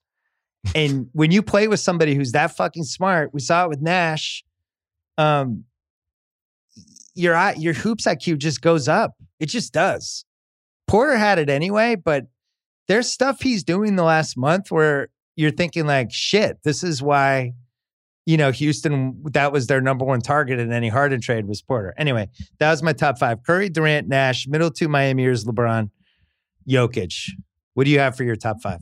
you already have Jokic in 20 plus years as your fifth favorite thing to watch. So we're not even talking about like fucking love one it. I've had it- year. It's been Yeah. for a couple years though. I, you know, it's even it's been a three year thing with him where it's just been an absolute delight to watch him play basketball. I think he's one. He's certainly, you know, growing up, I never got to see Sabonis. I got to see pieces of Bill Walton, and now I get to see Jokic. But now you're also adding this kind of Dirk, Larry Birdish, Durantish, um, 22 feet from the basket scoring game on top of the passing. I don't know. He'll do some stuff too that unless you're watching a game, you'll never see it. Where it'll be some play that's falling apart, and then he like goes and throws it behind two guys in the baseline to somebody else, and the guy wasn't even ready for it because you're like, how did you even think of throwing this pass? And Joker's the only one that saw it. Like he's the only one out of the other nine guys that are out there that even saw some of these angles. So I I like I like their plays that don't even lead to buckets sometimes because I can't believe the stuff that he's doing. He had a skip pass where he threw it through everyone. He threw it through everyone on the other side, like not over the top or swing it. He just went from like break to break, just Hmm. whipped it one hand to another guy to take a three on the other side. And I was just like, so you know what's funny is that when you bring him up and you go with your five, I didn't even have him. And I'm like, yeah, that's probably a mistake. But this was hard. This was hard in a good way because there's just so many guys. Thinking the last 20 years was going through it all. But I know because I have a couple that I'm not even sure about, but I just like bringing them up. All right. So you want my top five? Because this is funny enough. I don't think there's a huge amount of deviation with the two of our lists. Um, I have Steph 15, 16. It's the only other year he's scored 30 a game. He's going to do it this year. Like I said, he may end up passing Beal here shortly um, and win the scoring title. But when Steph first started shooting like this, I, I remember being worried it wasn't real. I like I was like, hey, is this just going to be this fluky stretch he has? And then the volume actually goes up and he's even more efficient, which is basically unheard of. Like you're not supposed to get better. You're not supposed to become more efficient as the volume of shots goes up. And Steph somehow did that. I love LeBron's rookie year. I know statistically it's not the one that's ever going to stand out, but with all the promise and everything about him and seeing him immediately have moments where you go, this guy is going to be so special. Uh, it was fun. And LeBron was like must see for me back in the day with those games where I'd just be like, all right, LeBron's on. Like, I just want to watch this kid play hoops. And I remember I wrote fun. I wrote a magazine column about that in the moment, his rookie year, just like, holy shit, this was better than advertised. Yeah. Who would have guessed right. this guy had so much hype? He's fucking awesome to watch. I'm so glad he's here. Um, like you, everybody with that Nash Suns group. So when he went back to Phoenix, the 0405, you know, he kind of had a weird, similar Curry thing where it's like, well, they can't be any better than they were, and then he comes back and they're they're even better. Obviously, Curry and those guys get a title. Nash didn't, but that was a time where basketball needed saving, and Yes. Phoenix did that. So that became, I mean, really, what we're talking about here is moments in time where teams you've never had any emotional attachment whatsoever. That all of a sudden you're kind of invested. Like I was upset, and I never, I've never disliked the Spurs. I I respected the hell out of the Spurs the entire time, but Phoenix not winning that series bummed me out. And Mm. I've never cared. Like, why would I? I mean, granted, I like Phoenix when Barkley was there, but it was only because of Barkley. So uh, that that Nash group is there for me. I have Zion right now fourth. Wow. I had I love it. my bench. I, I I love it. I can't get enough of it. And every every possession that doesn't end with Zion touching it, you know, frustrates me. And then uh, my fifth one here, I'll stay with New Orleans. Chris Paul's third year in the league. That team won 56 games. They lost to the Spurs in the second round in seven games. And it was fun for me because I remember going, wait, he's already the best point guard in the league. And that was his third year in. And it was Yeah. one of those Byron Scott teams. You know, they, they had Tyson Chandler, they had Peja, um, they had West. So that it wasn't it wasn't terrible, but that was a that was an all Chris Paul production where again, this is almost 20 years this guy doing this, where wherever he goes, he figures out a way. Um, it's not 20, but you can understand the point. So I loved I loved that because it was kind of a that third year for him was putting the rest of the league on notice that he was the best of the position, I thought. That's a good one. Uh, I other guys I loved 2011 Dirk. I love that whole playoff run, and he really kicked ass. He basically took on the entire next generation of guys and ripped through them, and it was fucking incredible. Um, Duncan, as both of us have loved him, I, I would say probably my favorite was um 07 Duncan where he was a little past his prime and he just could kind of he just kind of knew when to do it. But just Duncan his whole career I loved. I love going to see him in person, the whole thing. Um first two Clipper years Blake I had on here. Yeah, I thought about it. I did. God, he was, was so, in awesome. person was just it was basically like it's kind of what we thought Zion was going to be and Zion went into a completely different direction where he's this overpowering offensive playmaker that I I just thought he was going to be doing alley oops for the first 2 years in the league and he's already kind of it's like that stage already happened even though it didn't. So I had him um I had 2021 Zion. I had 2017 Isaiah Thomas. When No kidding. That's that's a good one. that I wouldn't have five foot nine, just battling the Giants night after night, and he was basically one of the five best offensive players in the league. He's five foot nine. That was my version of an Iverson season. So I, I picked him over Iverson just because he was a Boston guy. And then I have to put Manu in here just because uh. I fucking loved everything about Manu. I also love that he was like the guy who knew he wasn't the lead actor in a movie, but he could. He was like Robert Duvall. He's like, I could lead the movie, but you're actually better having me as like Tom in The Godfather, where I'm in some scenes, but in every scene I'm incredible. And then the last one I had was uh, early 2000s C Webb. For the same reason you mentioned with Nash, I think those Kings teams were weirdly important for the league at that point because there just wasn't a lot. Sacramento and Dallas were basically the only two fun basketball teams there for like four years. And that Kings team was really important and has fallen through the cracks of history. And now everybody just remembers the Lakers series and they got boned over. But that team was really fun to watch and was appointment viewing on DirecTV. So that was my list. All right. Um, I'll pick it up then at six. KG coming over to Boston 2007. Great one. Uh, I'm surprised you didn't have it. Uh, I, I can't point to necessarily, like, hey, I love the way he switched on screens and smaller guards. But to see somebody who was basically labeled a loser overnight be labeled like the ultimate winner was kind of cool because I never thought he was a loser. He just had an awful resume. It's kind of like yeah. a, a big Chris Paul, where, you know, I've joked with you when we did the Book of Basketball, Chris Paul Love Fest, where I go, he's the ultimate winner who hasn't won because every time Chris Paul goes somewhere, the teams are just that much better.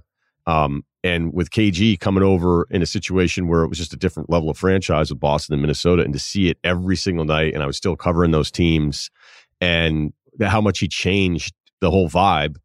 Uh, I don't know. It's just it's like to see a guy that locked in from game one until the very end and change who a team is and buy into it was it was it was more than just stats. Um, I put down Durant for that mid section with OKC where he just it, you just knew, okay, this is this guy's 30 every single night and he's 30 in an efficient way.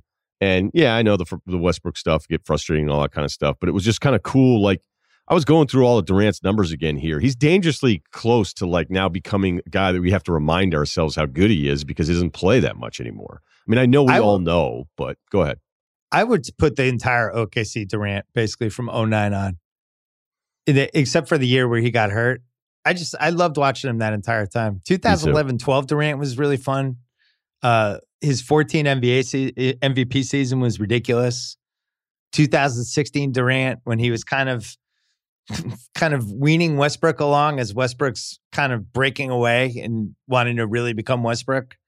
Um, I liked all of those stages and you know, there's been flashes of it this year in Brooklyn. It's just really fun to watch him get two points. He's the best scoring forward I've ever seen. Yeah, so I just felt like I had to throw him down there. I'm going to go with Jason Kidd. Um, you could mm. probably pick the end of the Phoenix run, but what was really impressive is he went to a Nets team that won 26 games and then they won 52 as soon as he got there. And it's like the Chris Paul thing this year. Exactly. Exactly. Yeah. So I I kind of if I had to lean one way, I would because some of the Phoenix stuff, because of his athleticism and everything, is probably the most impressive. But when he got like Richard Jefferson and Kenyon Martin, those guys, and they were out there running around, and hell, I mean, they still went far enough, made it to the finals. That's a really good one because I think he had one year. I'm doing this off top of my head where it was like Rex Chapman, Danny Manning, uh, that, and they won like 56 games. They they lost in the round one both of those years, but there was one of those Suns teams we all had really high hopes for because they were just so fucking fun to watch, and it was because of Kidd. Yeah, they. You're right. They lost to the Kings in the first round. I mean, yeah. and they look. They got rid of Kidd and they went from 51 wins to 36. They had to get rid of kids. Yeah. Yeah, they had to. Um, and they lost the Lakers in the second round. They lost the Trailblazers in the first round. So you're right. I mean, they were they were getting bounced out all the time. But I just had to bring him up.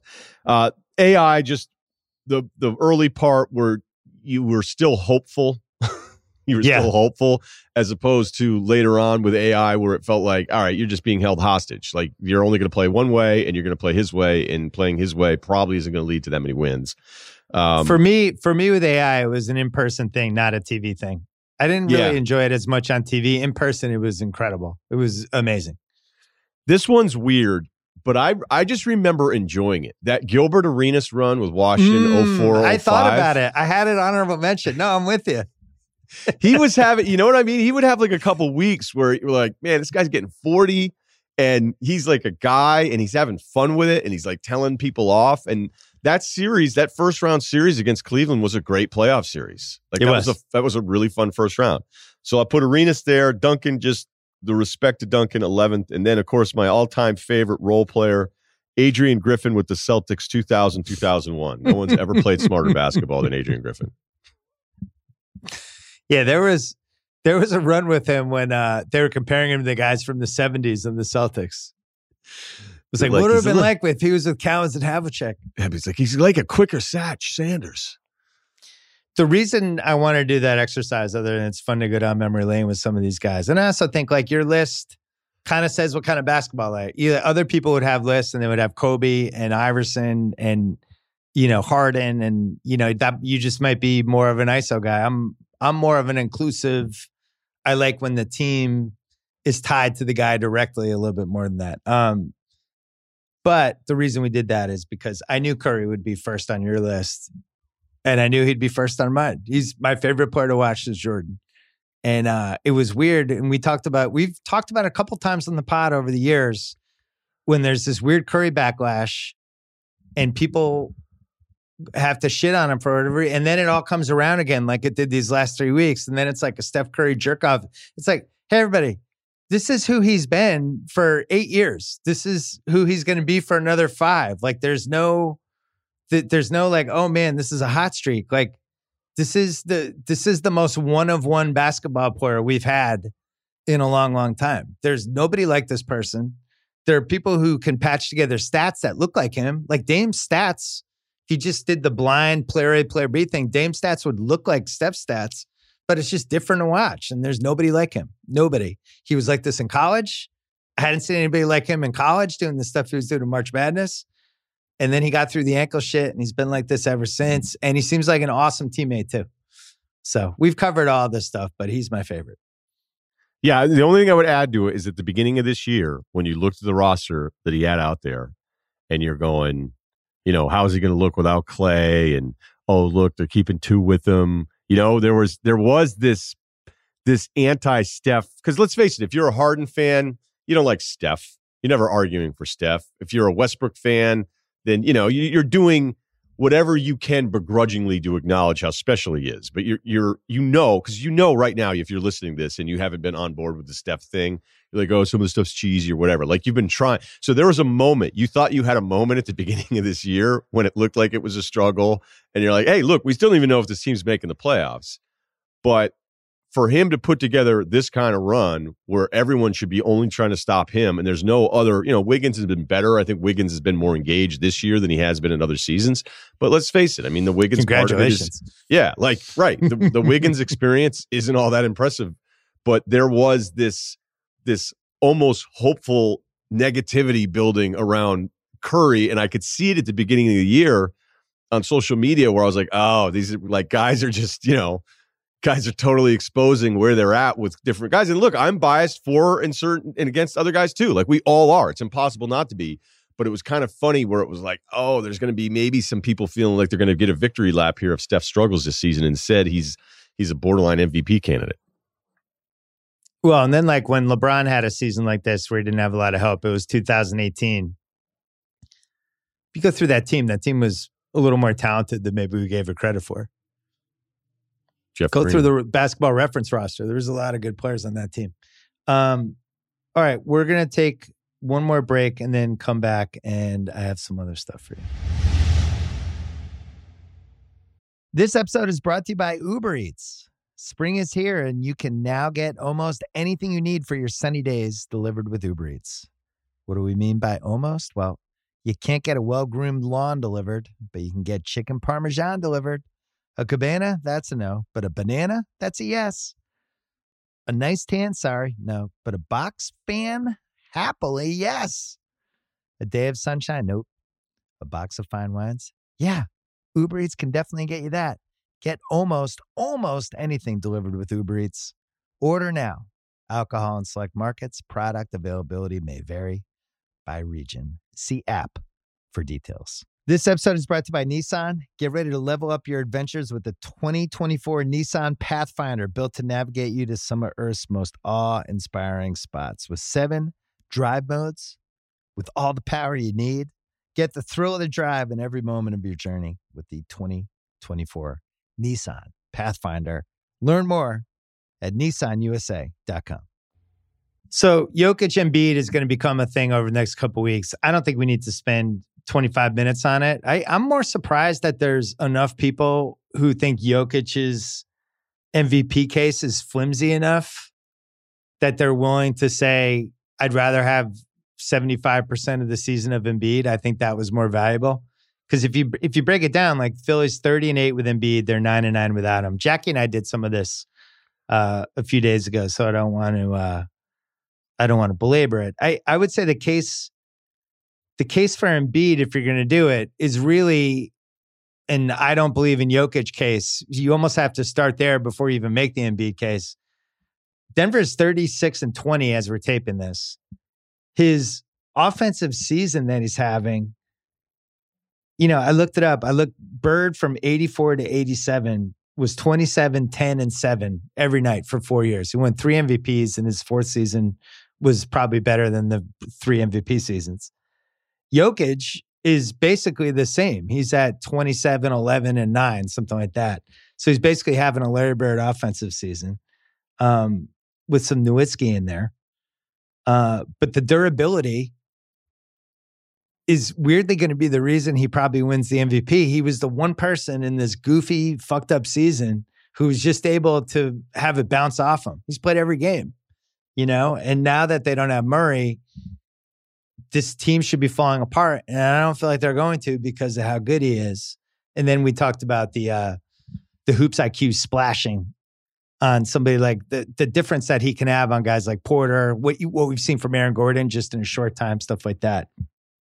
So I don't feel like there is a shit on it Jokic to make the Embiid case case.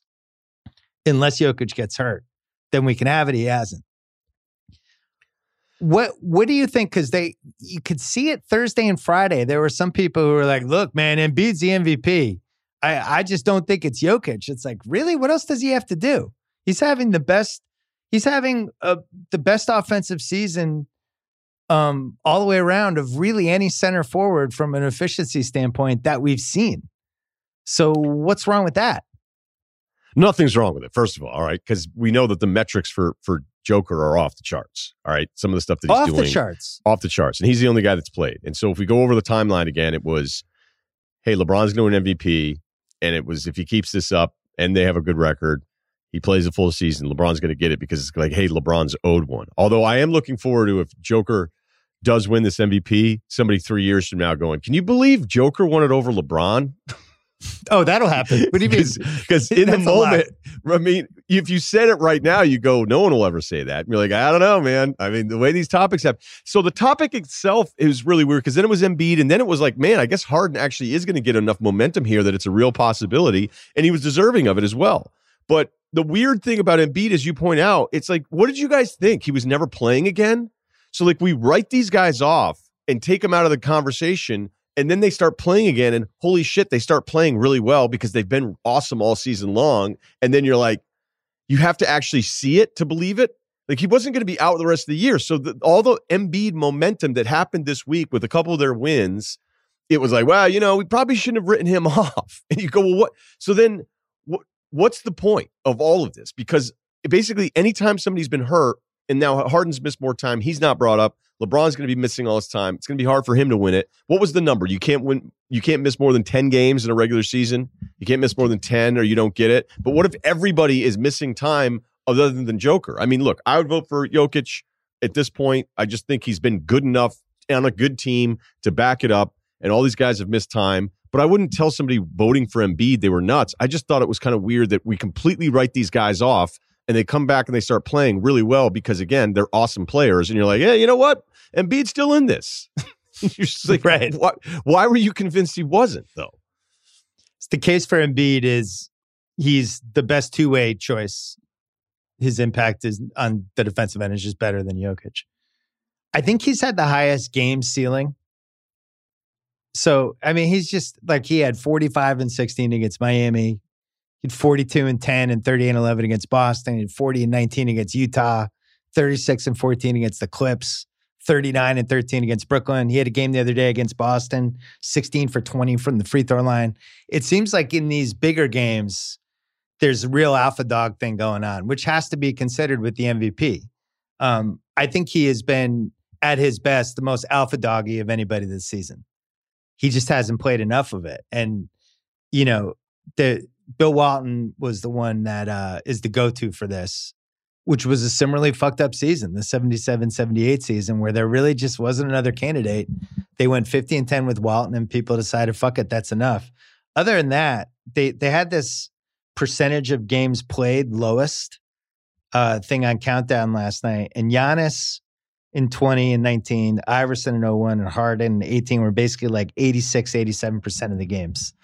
Embiid would be at best 75%, and maybe even 74. And look, if Jokic had missed 15 games, I would have been fine voting with Embiid. But the fact that he has been so durable in a season when nobody's been durable, I hate using durability as an MVP point, but it has to be this season.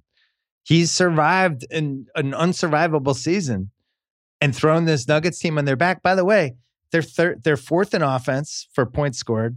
They're fourth in assists. They're third per 100 possessions. They're third in field goal percentage, and they're eighth in rebounding. Like who who do you think is doing that?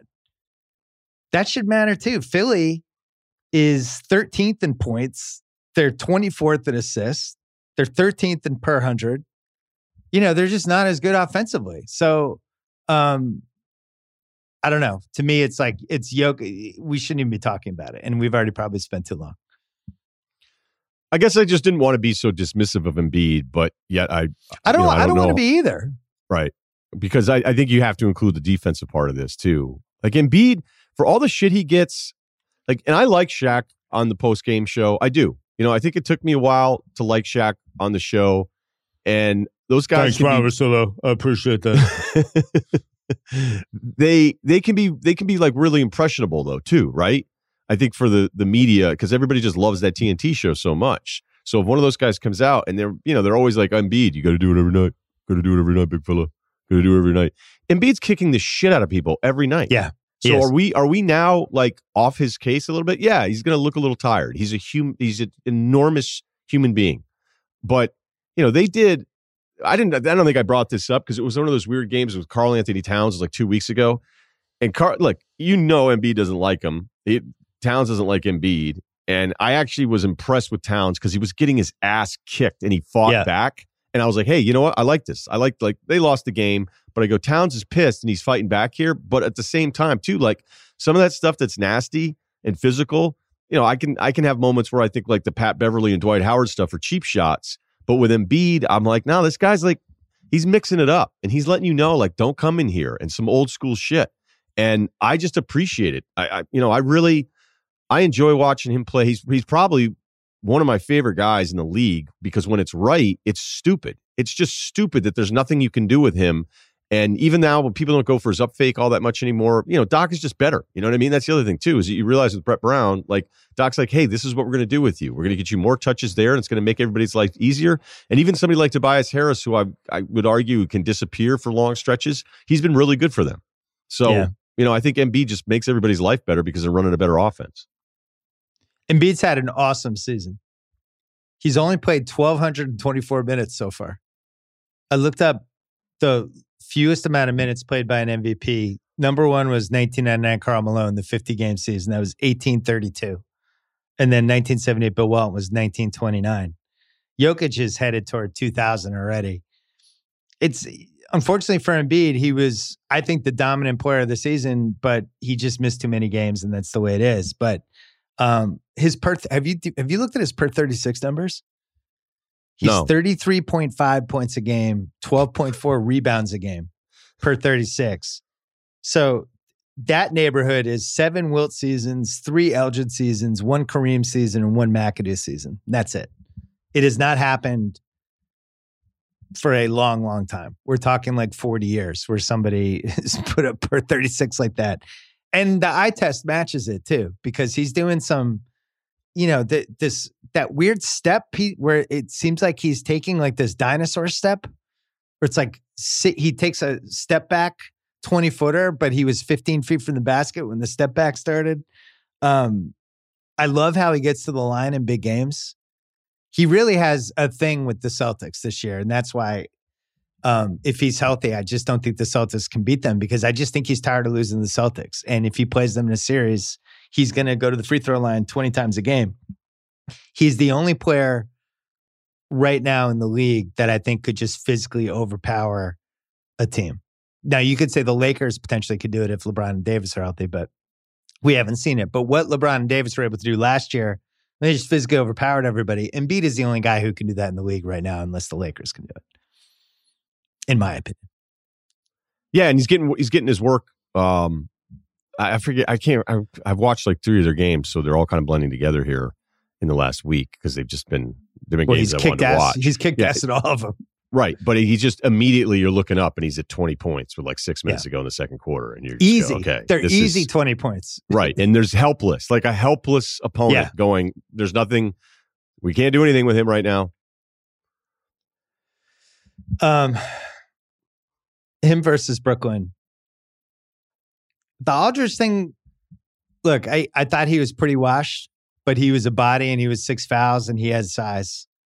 And from a size standpoint, look, could Brooklyn beat Philly in a series if Embiid averaged 39 a game in the series? Yeah, they absolutely could.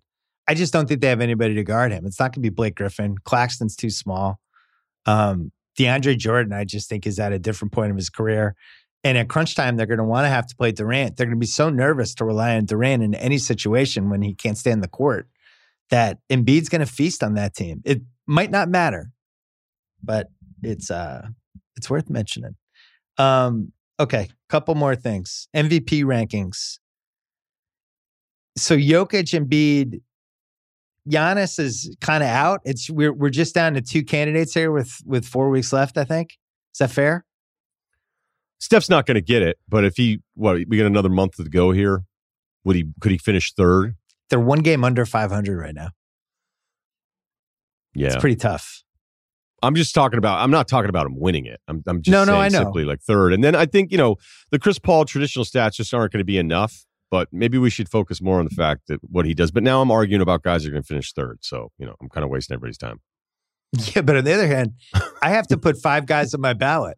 So after What would you do Jokic now, and Embiid, well, that's what I was going to ask you. So I had like, depending on how many games Giannis misses, he's probably third. I think Dame is in there somewhere. I think Curry's in there somewhere. I think CP3 is definitely in there somewhere. And then you kind of move to, you're going to laugh. What would the Knicks record have to be for me to consider Julius Randle for the five spot? uh, undefeated the rest of the way. He's awesome. Like, Like look, what? I what? What if they were thirty?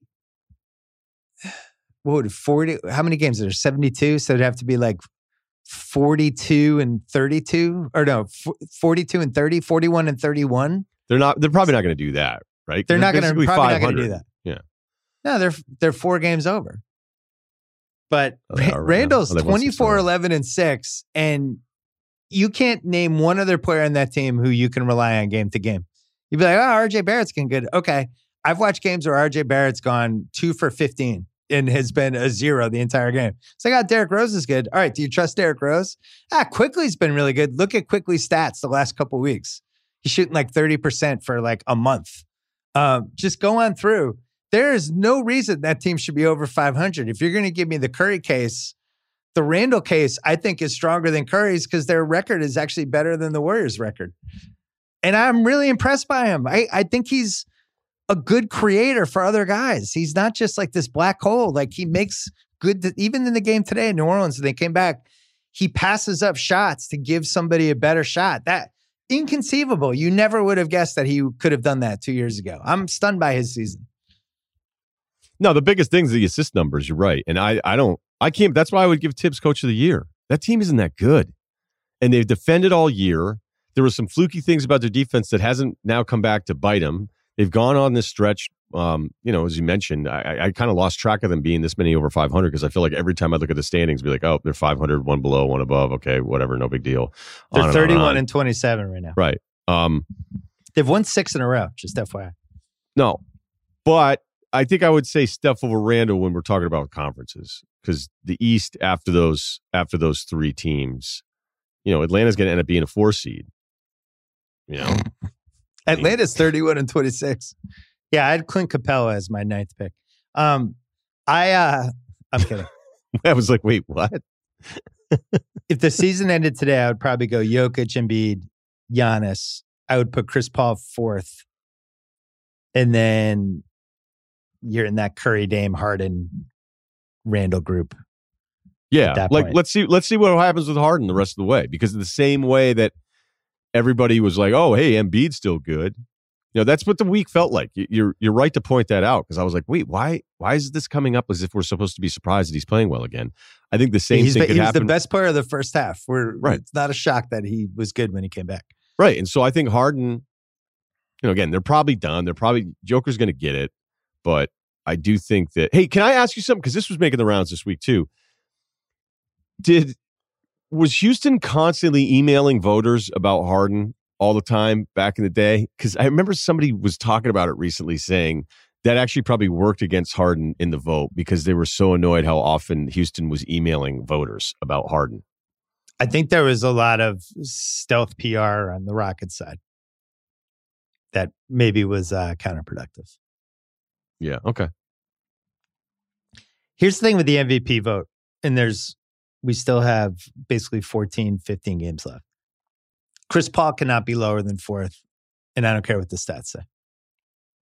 Don't don't give me stats with him. Just don't. They're 40 and 16. They're going to be a one seed. I think they're going to get the one seed over Utah. They win 80 to 90% of their games. They went, started at 8 and 8. They've basically been winning 85, 90% of their games since. And he's put his imprint on all, all and he's made every guy on that team better. They play in his style, at his pace. They're really good at the end of games. And that stuff should matter. To me, it's like a little bit like the KG 2008 thing. Not that they're going to win the title like the 08 Celtics did, but he went to this franchise that had him made the playoffs for 11 years, that had most of those guys there already, and he taught everybody what to do. And you can't overstate it. So I, he has to be fourth with all the injuries. But the the thing is, this season sucked because we've had too many injuries and the whole thing. All right. Um, I have a couple couple uh, non basketball things for you. One, you had Chris Sims on this week, Yes. who's excellent, who has a really good track record for talking about QBs. He had Zach Wilson over Trevor Lawrence on his board. Yeah. And made this whole case for it. And I, I'm at one of my daughter's soccer things as they're all warming up, listening to my headphones. And 10 minutes into the thing, I'm like, yeah, Zach Wilson. Why isn't he? Like, he just had a way of everything he said, I was just in. And then he was really like not enthusiastic about Fields. And there's just been enough of these smart people who are just picking apart Fields now that my head's just spinning with this draft. We're now 10, 11 days away. I don't even know what I want the Patriots to do anymore. On my head, I'm being pulled in nine directions. It does seem like there's going to be at least one quarterback there at 15. It would be stupid to trade up. But like the stuff he said about Kellen Bond, who everybody has in the second round, I've read cases on the internet. I've watched YouTube clips where you're just looking at Kellen Bond and you're just like, does this guy just have bad PR? Is this just just unfortunate that he was at a school and he was in the mix, but not in like a a, a cool way? So, and Well, because he get- wasn't he honestly, Bill, I've watched Kellen his whole career and he was Okay. he was much better this year, but he was always this guy that you felt like he was gonna kind of let you down a little bit in the previous years. So and then when Sims was like, you know, he's a little stiff, I'm like, he's a little stiff. Like everything with him is super stiff. So why is that gonna go away? Because then he, Mon was making the point to him, and he's like, "Well, you know, I, they had me in this offense, and I had to do all these things and whatever." It's like, okay, so now you're going to get to the NFL. Is going to be way more relaxed? Like that doesn't make any sense. So I call him Kellen Bond or Kellen Mond? you've called them both, but I think you're covered in case there's a bond. My dad will call him Bond for his entire Patriot career. Um, I don't like the stiff. I don't like the stiff part. The Fields thing, where you know the read thing has been pretty much the first read thing has been pretty much debunked. But when he's talking about how he's an elbow thrower, that concerns me because I just kind of think at some point you are who you are with your throwing mechanics. You can tweak them, but if you just throw the ball a certain way, that's a really hard thing to change. And now he's in my head with Fields, who I was like 100% in on. Um, and then the Zach Wilson thing, I'm listening to it. I sent it to Fantasy. I'm like, you gotta listen to this Chris Sims thing talking about Zach Wilson. So fantasy was like, fuck this. I don't want to hear it. I'm like, no, just listen to it. So then he listens to it and he's like, fuck this. This is a reverse jinx. Like Jets fans are just whatever the outcome, they're just gonna assume the worst. But um, but how ironic would it be if they nailed the Zach Wilson pick and the Jets actually did something smart for once? It'd be unbelievable. Now I'd heard Wilson to the Jets the whole time. Like that was back in January. That's what you were hearing. Like, hey, this guy's going to go two. And the funny thing is, even if you were Urban Meyer and you were evaluating this, and probably like if a couple guys in the roof were like, you know, I think we like Zach better, you can't take him. Like you can't, right? You have to take Trevor Lawrence. You can't be the team that like overthinks it. Then again, I don't know. I mean, are you talking yourself into something so that you don't have to ask yourself that really tough question? But there's also another thing that'll happen in the draft process where I, I watched a lot of it on TV because now, because Fields is getting dinged, now there's a bunch of people sticking up for Fields. All right. And be like, hey, what the hell happened? Like me. And, and I right. don't even know him. And, and one of the things I can't stand is when people will say, he, what's he done since the end of the season to now to drop like this? You're like, is this your first fucking draft? Have you not yeah. paid attention to how these work? When Cam Newton went one, that was a buildup over weeks of like, yeah, I'll probably go top 10. Oh, seven. He could go seven. And then as you get closer to the draft, it's like, oh, no, actually, like they think he's the guy. And they're just going to go ahead and take him number one. There are all sorts of times, like all of the scouting is not done as soon as the last college football game is over. So if you have professional teams finally putting together all their scouting reports that are a couple months removed from the actual season being over, and then they start sharing more of their information with other draft people or other reporters like you can have not played a game and then have everybody talking about you in a certain way now that they've done all the prep work that they didn't even have done back in January or December. So that's what can happen. You know what i mean? So like the idea that fields is this it's unfair in the process and like what happened to him no, I think it's just that more and more people finally were like, okay, I formed my opinion on him, that my opinion was not completed. I wasn't ready to share it with anybody back in December and January. Now that I've gone back and watched the film, I don't like it as much as I thought I liked it when I was watching the season. So I think that's it's pretty normal. I'm just always surprised by how many people that act like it's this atrocity, like, oh, the guy hasn't even played and now he's falling off draft boards. Be like, no, this how do you not know how this works? I just explained it to you. It seems like everybody's wrong with college quarterbacks all the time. I remember all the people who said Tua was like the best college quarterback they've ever seen. And then then it's like, well, how do you even judge somebody when they have the best offensive line and three first round picks that they're throwing to and then the best offense? How do you project that? Conversely, how do you how do you project it with Wilson? Because everybody talks about what a garbage schedule he played in BYU. And it's like, well, of course he looked good in the BYU games. Blah blah blah. When he gets when he jumps a level, we'll see. But that wasn't that the case we used against Josh Allen, and then he was able. I just don't know how you do this, and you're going to bat fifty percent regardless of what your strategy is. Basketball is so much easier. It feels like to decide who's good. I just think it's like that kid from Baylor. I didn't watch a lot of college basketball this year, but I I watched some March Madness. I'm like, that kid's going to be a good pro. Like I'm in. I know the things that he's good at translates to the NBA. I don't know what pick he's going to go, but he will be a good pro. I'm positive.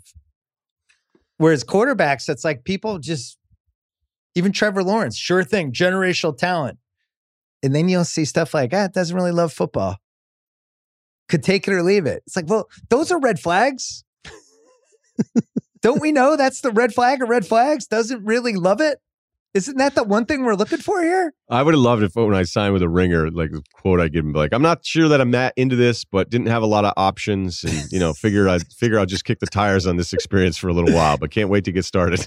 Be like, Russillo doesn't really love audio. Yeah, he does it, doesn't really love it.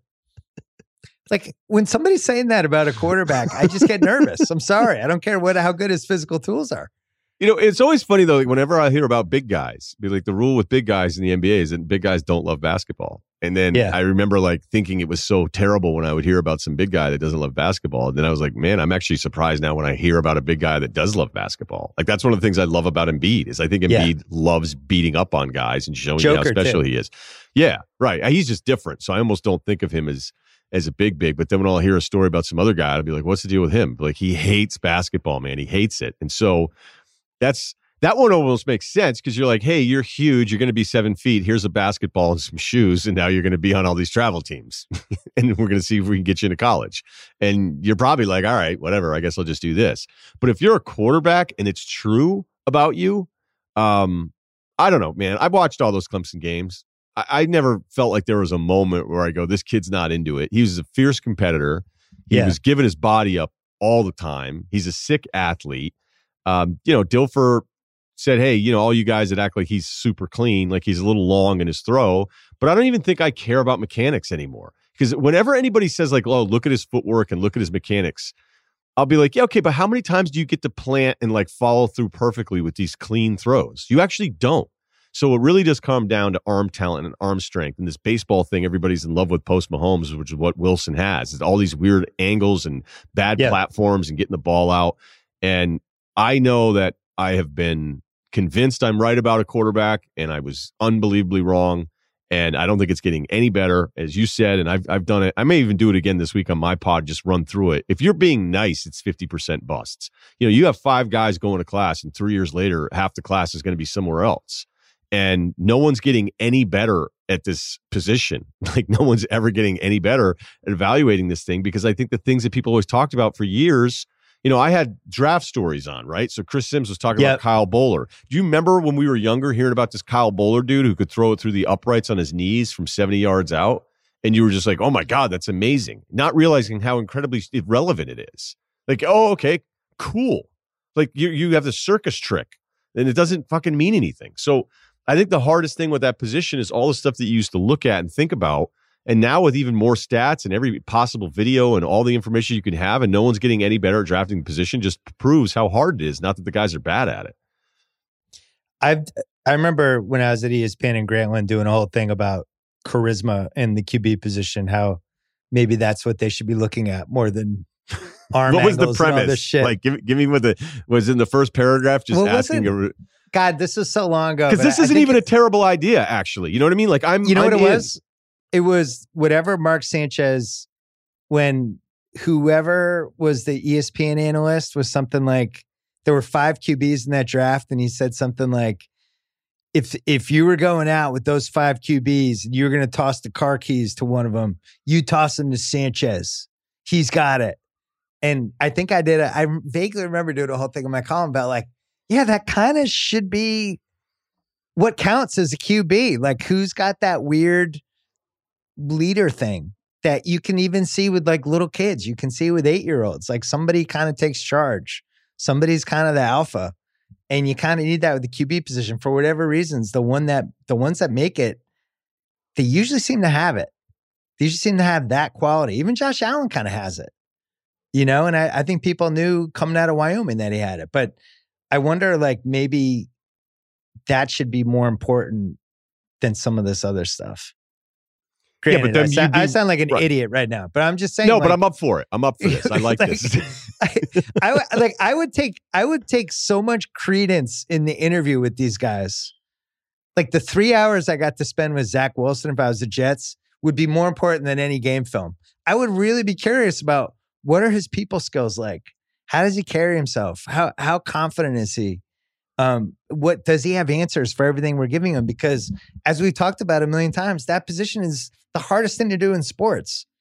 And if you're not completely confident in yourself, you're going to suck at it. You just are. Well, the problem is though, like your example immediately brings up like everybody loves hanging out with Mark Sanchez. All right, everybody loves him. Guys that I know that have You know hung what? out with he him. He went to New England and beat the Patriots. Like he wasn't a bust, you know, and maybe he didn't have the talent, but he had enough confidence, charisma that he won some big playoff games. So maybe that was a piece of it. Yeah, but then why did it flame out? Because I don't think when was, it that good. When it was over for him, it was over. All right, so then the charisma thing would would screw you up there. So you would not. You would be like, "Hey, what do you do on Fridays during the off season? No, Take I'd me through like- your Friday." I He's was like, "Well, you're, you're LA Kings guys. I'd be like, listen, I know this is weird. I know this wasn't what you're expecting from the job interviews, but I'm going to have you hang out with Matt Greene and these guys that used to play in the Kings five, six years ago. They're just going to take you for 24 hours and I'll see you on Sunday at six o'clock. And then I, w- I would trust those guys more than my scouts. Like, what'd you think of them? How'd he do? Did he talk to everybody? Like, I, I, I think that's the QB position. Look at Brady. And the other piece is the work ethic. And I, I think the work ethic piece with basketball and football is the piece. I don't know how you scout it, judge it, guess for it. How do you know who has and who doesn't? But this is why I thought RJ Barrett was going to be good a couple years ago because everything I read was like, this is the kid who will be in the gym all day until he fixes the things he's not good at. And you've already seen in two years, he's gotten better at certain things, right? The work ethic piece, I don't know how you know that with the QB and who do you trust? Did the college coach tell you? Can you trust the college coach? It's it's like the draft day Kevin Costner movie, right? Where he's like, "Oh, why didn't anybody show up to the dude's birthday party?" Whatever the the quarterback he was going to take. I didn't see the movie. I didn't. Uh, Daryl Morey. Daryl like Morey. Daryl Morey said that it wasn't that true. he didn't like the plot, so I was like, "Well, if Daryl doesn't like the plot, then I'm out." Yeah, but like, I don't know. It's Trubisky. If you're I think driving- guys like I think guys like Trubisky, but I knew I knew Trubisky had serious problems because I asked uh, Fedora off the air, so it was right before that draft, and Fedora was like, "I go, hey, what's the deal with Mitch?" He goes, "Man, he's got a lot of talent." I was like, "Yeah." He goes, "You know, if you right system, you know, give him the throws you trust." You know, protection's good. A couple guys on the outside. You know, balance with the run game. Don't ask him to do too much. And I'm like, oh my god, you think he stinks? like he wasn't saying anything, but he wasn't going to tell me he wasn't good. Right. Um, and that's the job. Like I asked Josh McCown on the air once when he was with uh, Hackenberg. Hackenberg was on the Jets, and I asked McCown. I go, "What? What's up with Hackenberg?" He goes, "Oh, all the talent, big arm, big kid, big big arm, big arm. That's a good I go, and I'm going. It's code for Oh, run. I'm like, he doesn't think he's any good. And, uh, you know, Josh is such a nice guy that I don't think he was going to ever sell anybody out. But it's a really good point because I felt like Belichick for years trusted too many guys. Like he trusted Urban Meyer on everybody, you know, And Alabama trust- and Rutgers. Those right. were his three Rutgers, yeah, right. It's like, hey, Loved you- Rutgers. he loved Rutgers guys there for a while. He liked Pat Hill's guys for a while. I think, um, By the way, think- that thing Sims said about about Belichick, I thought was really astute. yeah. That so he what he thought their said problem was, was, they they. Go ahead. Oh, you you do it. You you say it. he just said, "Hey, they want smart players." That was the old line, the the sign up in Pioli's office. If you want a smart team, draft smart players. He goes, "I think that they err on the side of smart too often." He goes, "So there'll be a guy out there that you know, hundred plays makes a couple mistakes, who's hundred times more talented than the other guy. hundred plays never makes any mistakes, and you're like, okay, fine, that's cool. This guy didn't make any mistakes, but you're drafting the lesser player." Like suck up a few more mistakes. Don't default to smart all the time. Which again, Chris was even admitting hey, I was there a year. I don't really know what the hell was going on. I was doing scouting reports for those guys, so I wasn't necessarily in the draft room, but you know, the track record's pretty bad. And so the recent track record at least, and Yeah, I thought No. that was smart. it was good. Uh, do you do you think Pitts should go any later than four? no, I don't I don't think so. I think tight end position is like incredibly important now. And, you know, all these teams that, you know, want to talk about trying to get into multiple tight end personnel, uh, you know, I, I can just read about it and I can say, hey, I guess that's that's cool. But but they were he was he was a problem all year, man. I mean, this isn't some hyped up freak or whatever. He was he was a guy that you couldn't defend. I mean, you couldn't do anything with him. So seeing him go maybe ahead of Ja'Marr Chase, even though I like Chase uh, more than than even his teammates. You know what I'm saying? Like the other teammates that were at uh, LSU that are, you know, Jefferson had a great rookie year and everything like that.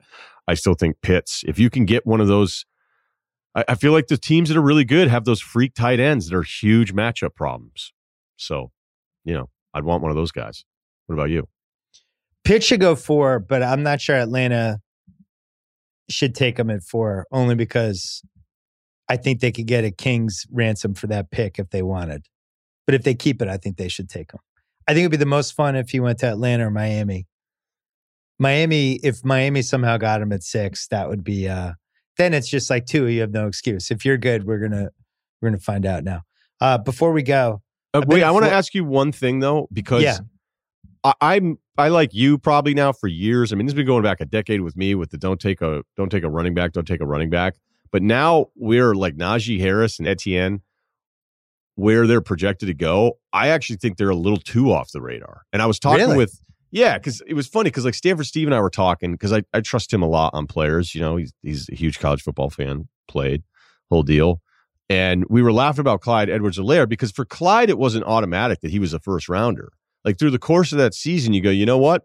He's not going to run real well, but you can see he just makes guys miss. His footwork in traffic is incredible. And, you know, they really were going four and five wide most of the time and just allowing Clyde to get all the all these plays in space. So as the season went along, and I remember watching him from the end zone at some of the games I was at, I was like, oh, okay, like he's a pro.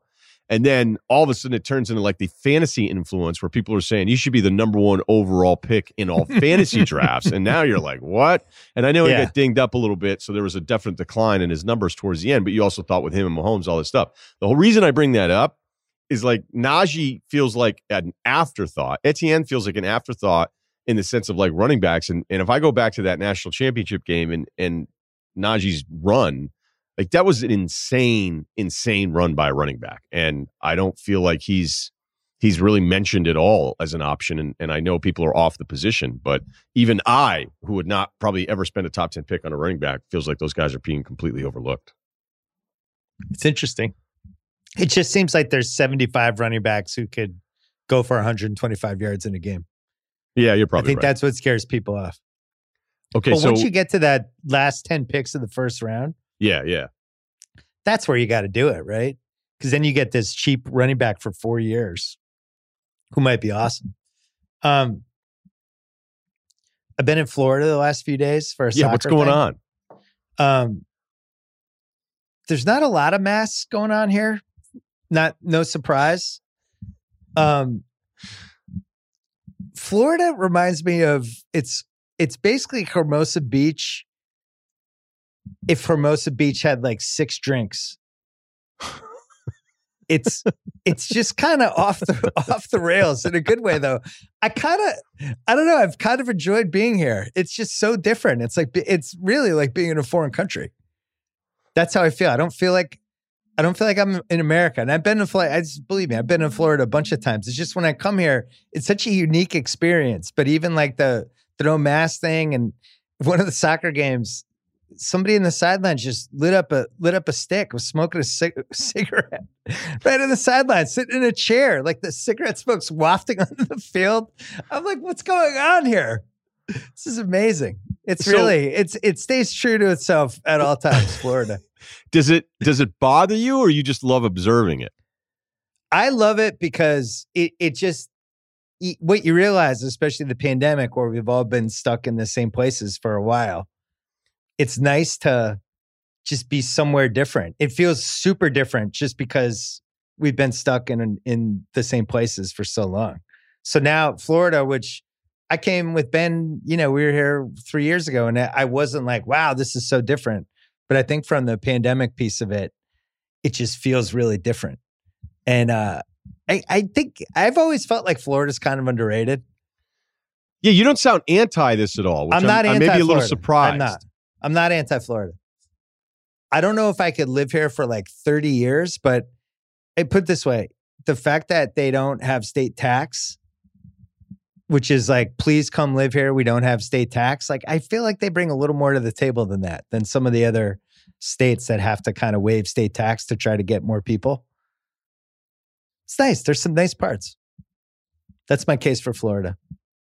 You're now, not granted, Miami, I know it's though. weird. Like my da- my daughter walked by herself for like half a mile the other day, and I was like, I might might never see her again. She's in Florida. like, like if there's ever a place you, you just be like, hey, what happened to your daughter? I don't know. She left the hotel, and then that was it. We never saw her again. Um, so I get it. It's just I I've enjoyed it more than I thought. I guess is my point. You're not in Miami, right? No, no, no. I'm here for uh, soccer stuff. Yeah, right. No, I didn't think you were like, hey, we're yeah, we're going to we're going to Fontainebleau tonight. Um, I guess the the the the weather piece, I guess, would be the number one reason not to live here. I've never, uh, you know, there was always this time we would go through these stages when we were in Bristol where we would like daydream about options of like, hey, if could I buy a place in Miami and be there? Like, could I get there Friday night in time and then fly out first thing Monday morning and make a time. Oh, interesting. Oh, like a, show. almost like a Yeah. professional athlete. Yeah, yeah. Could I could I do something? so then you start looking at places, and then you know Sarah Walsh, who my my neighbor, she'd be like, "Do it, do it, do it!" Like Well, definitely you get like it. amazing tax tax things out of that. It would just all of those savings would then go to the the flights. yeah, right. Then I'd be losing it because then the problem is is the Hartford flight situation to anywhere wasn't ideal, and there was like this one direct on So United. So you really investigated this. This oh yeah, yeah, yeah. Because then there was another time where I was like, well, maybe I'll get a place in the city because you know what what was going on with my personal life. Like at the time, I thought I was you know going to start the adult thing and buy a house and get married and start a family and all that. And then I didn't, and because I didn't, I just bought like a very, very modest condo in Connecticut. You know, because I was like, oh, I don't really need anything, and I'm not. I was gone a lot too, so I was like, you know what, you probably shouldn't get a standalone home. You should get something, even though you know, all of us complain about HOAs and all that kind of stuff. So I was always, it'd probably be some weird Bristol stretch where I'd be like, I got to do something, man. I got to get. And the next thing you know, you're on Zillow and you're looking at places in New York City, and Sarah Walsh and then another female reporter were like, we'll all go in on it together. And I Oh. go, okay, I go now. I was like, now I'm out. Now I'm out because what's going to happen is like if it's just Sarah and I, and we can we can we can change the. Hey, are you going this week? No, but I was like, if we have a third person in, I'm like, Yeah. next thing I know, I'm going to show up. and There's going to be all sorts of stuff, and the way it's decorated, The like, sock like on the front door. Don't come Yeah. in. Yeah, exactly. So now I'm like, wait, and then I'm going to be judged. So then I would always have, I would always tell it would, it would get to some boiling point with me once a year or something where I start convincing myself of of buying a, an escape place. But the problem is, is when you're doing five days a week, you know, when you're doing radio, it's a completely different demand because then on top of it, I'm still watching games all the time. Right. So what are you going to do? You're going to watch, are you still going to be able to watch all your games? And then you're like, okay, so I flew down to Florida so I can watch football for 20 hours in the weekend in the fall and Talk then go back to it. Connecticut. You should have Yeah. done the Steve Levy. You should have lived in Boston. Just done the. But done I the- already had, I already had, and like, no, but done the hour and a half trip back and But forth. see, I did that for three years. I did that for the first three years because I was like, I'm never going to just move there until things are working out a little bit better for me. Um, but radio's so many tough. speed traps. Right. Radio's tough though, because radio, it's not, you know, even some of those other TV guys that are super established, sometimes they'd have stretches where they'd be on three nights a week. You know, for me, I was nine to five in it, 15 hours on the air. So Yeah. it's, and I'm not, I'm a, I'm a games guy too. So what am I going to do? Fly to Miami and miss all the Friday night NBA games? And then what am I going to do? Go out? Like, I guess. And then it's like, all right, well, this is getting, this, that would have gotten old quick. You know, it would have been cool for a little bit. And then you'd be going, all right. I think the Florida thing would be way better for the stories people would tell about you living in Florida. On Bristol, like, you know, you hear about Russillo? Fucking bought a place in Miami. He just he flies back and forth every week. What? Really? What a maniac. I think I think you'd dine off that for years. It'd be a talking point to every single person you met in the campus. Well, yeah, I, I guess so. I don't. I don't know if work would care. They might. I think probably. I don't know. I mean, a lot of a lot of people that didn't have to live in Bristol, you know, probably would be like, "Look, I'm not going to get on his case about it as long as the guy's getting the job done." You know, I would never worry about that. But uh, it it wasn't convenient. It wasn't convenient because when you're off the air at four on a Friday and you're trying to get any kind of flight out, your Yeah. options later in Hartford it just it just was never it, it never really ever made any sense and honestly it would just be a thing to distract myself you know from like whatever i was actually having to deal with so I got the uh, second shot.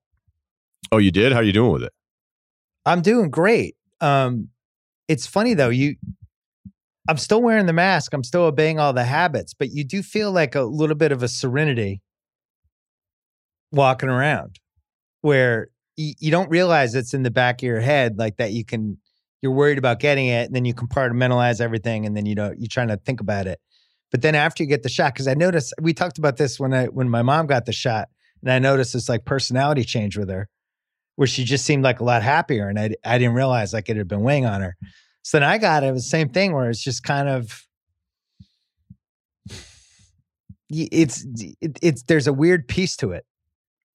Cuz we I wouldn't have gone on this I wouldn't have flown to Florida on this trip if I hadn't gotten the shot.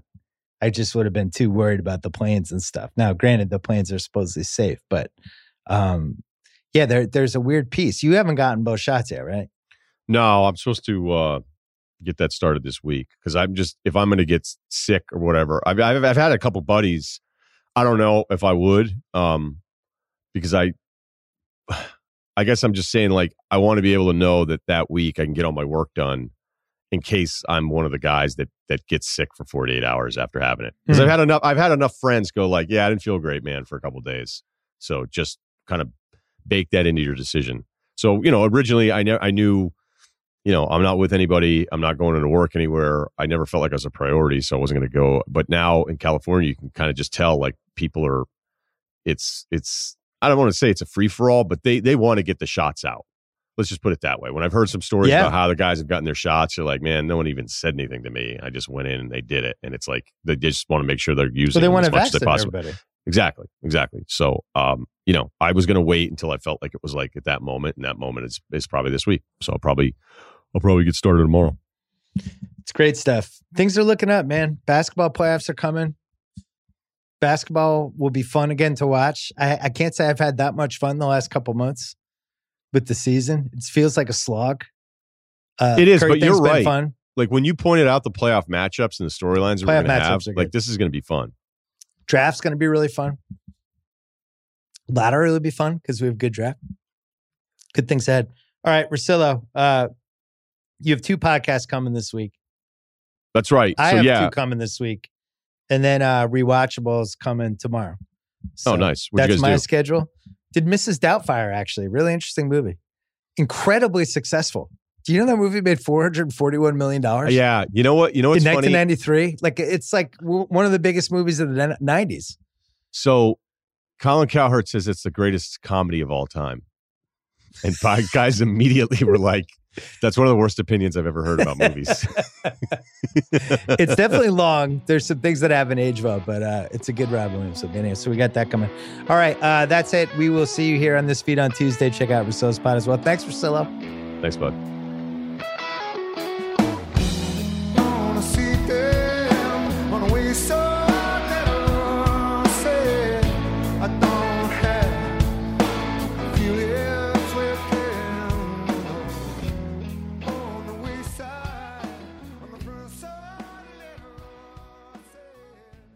This episode is brought to you by Adidas.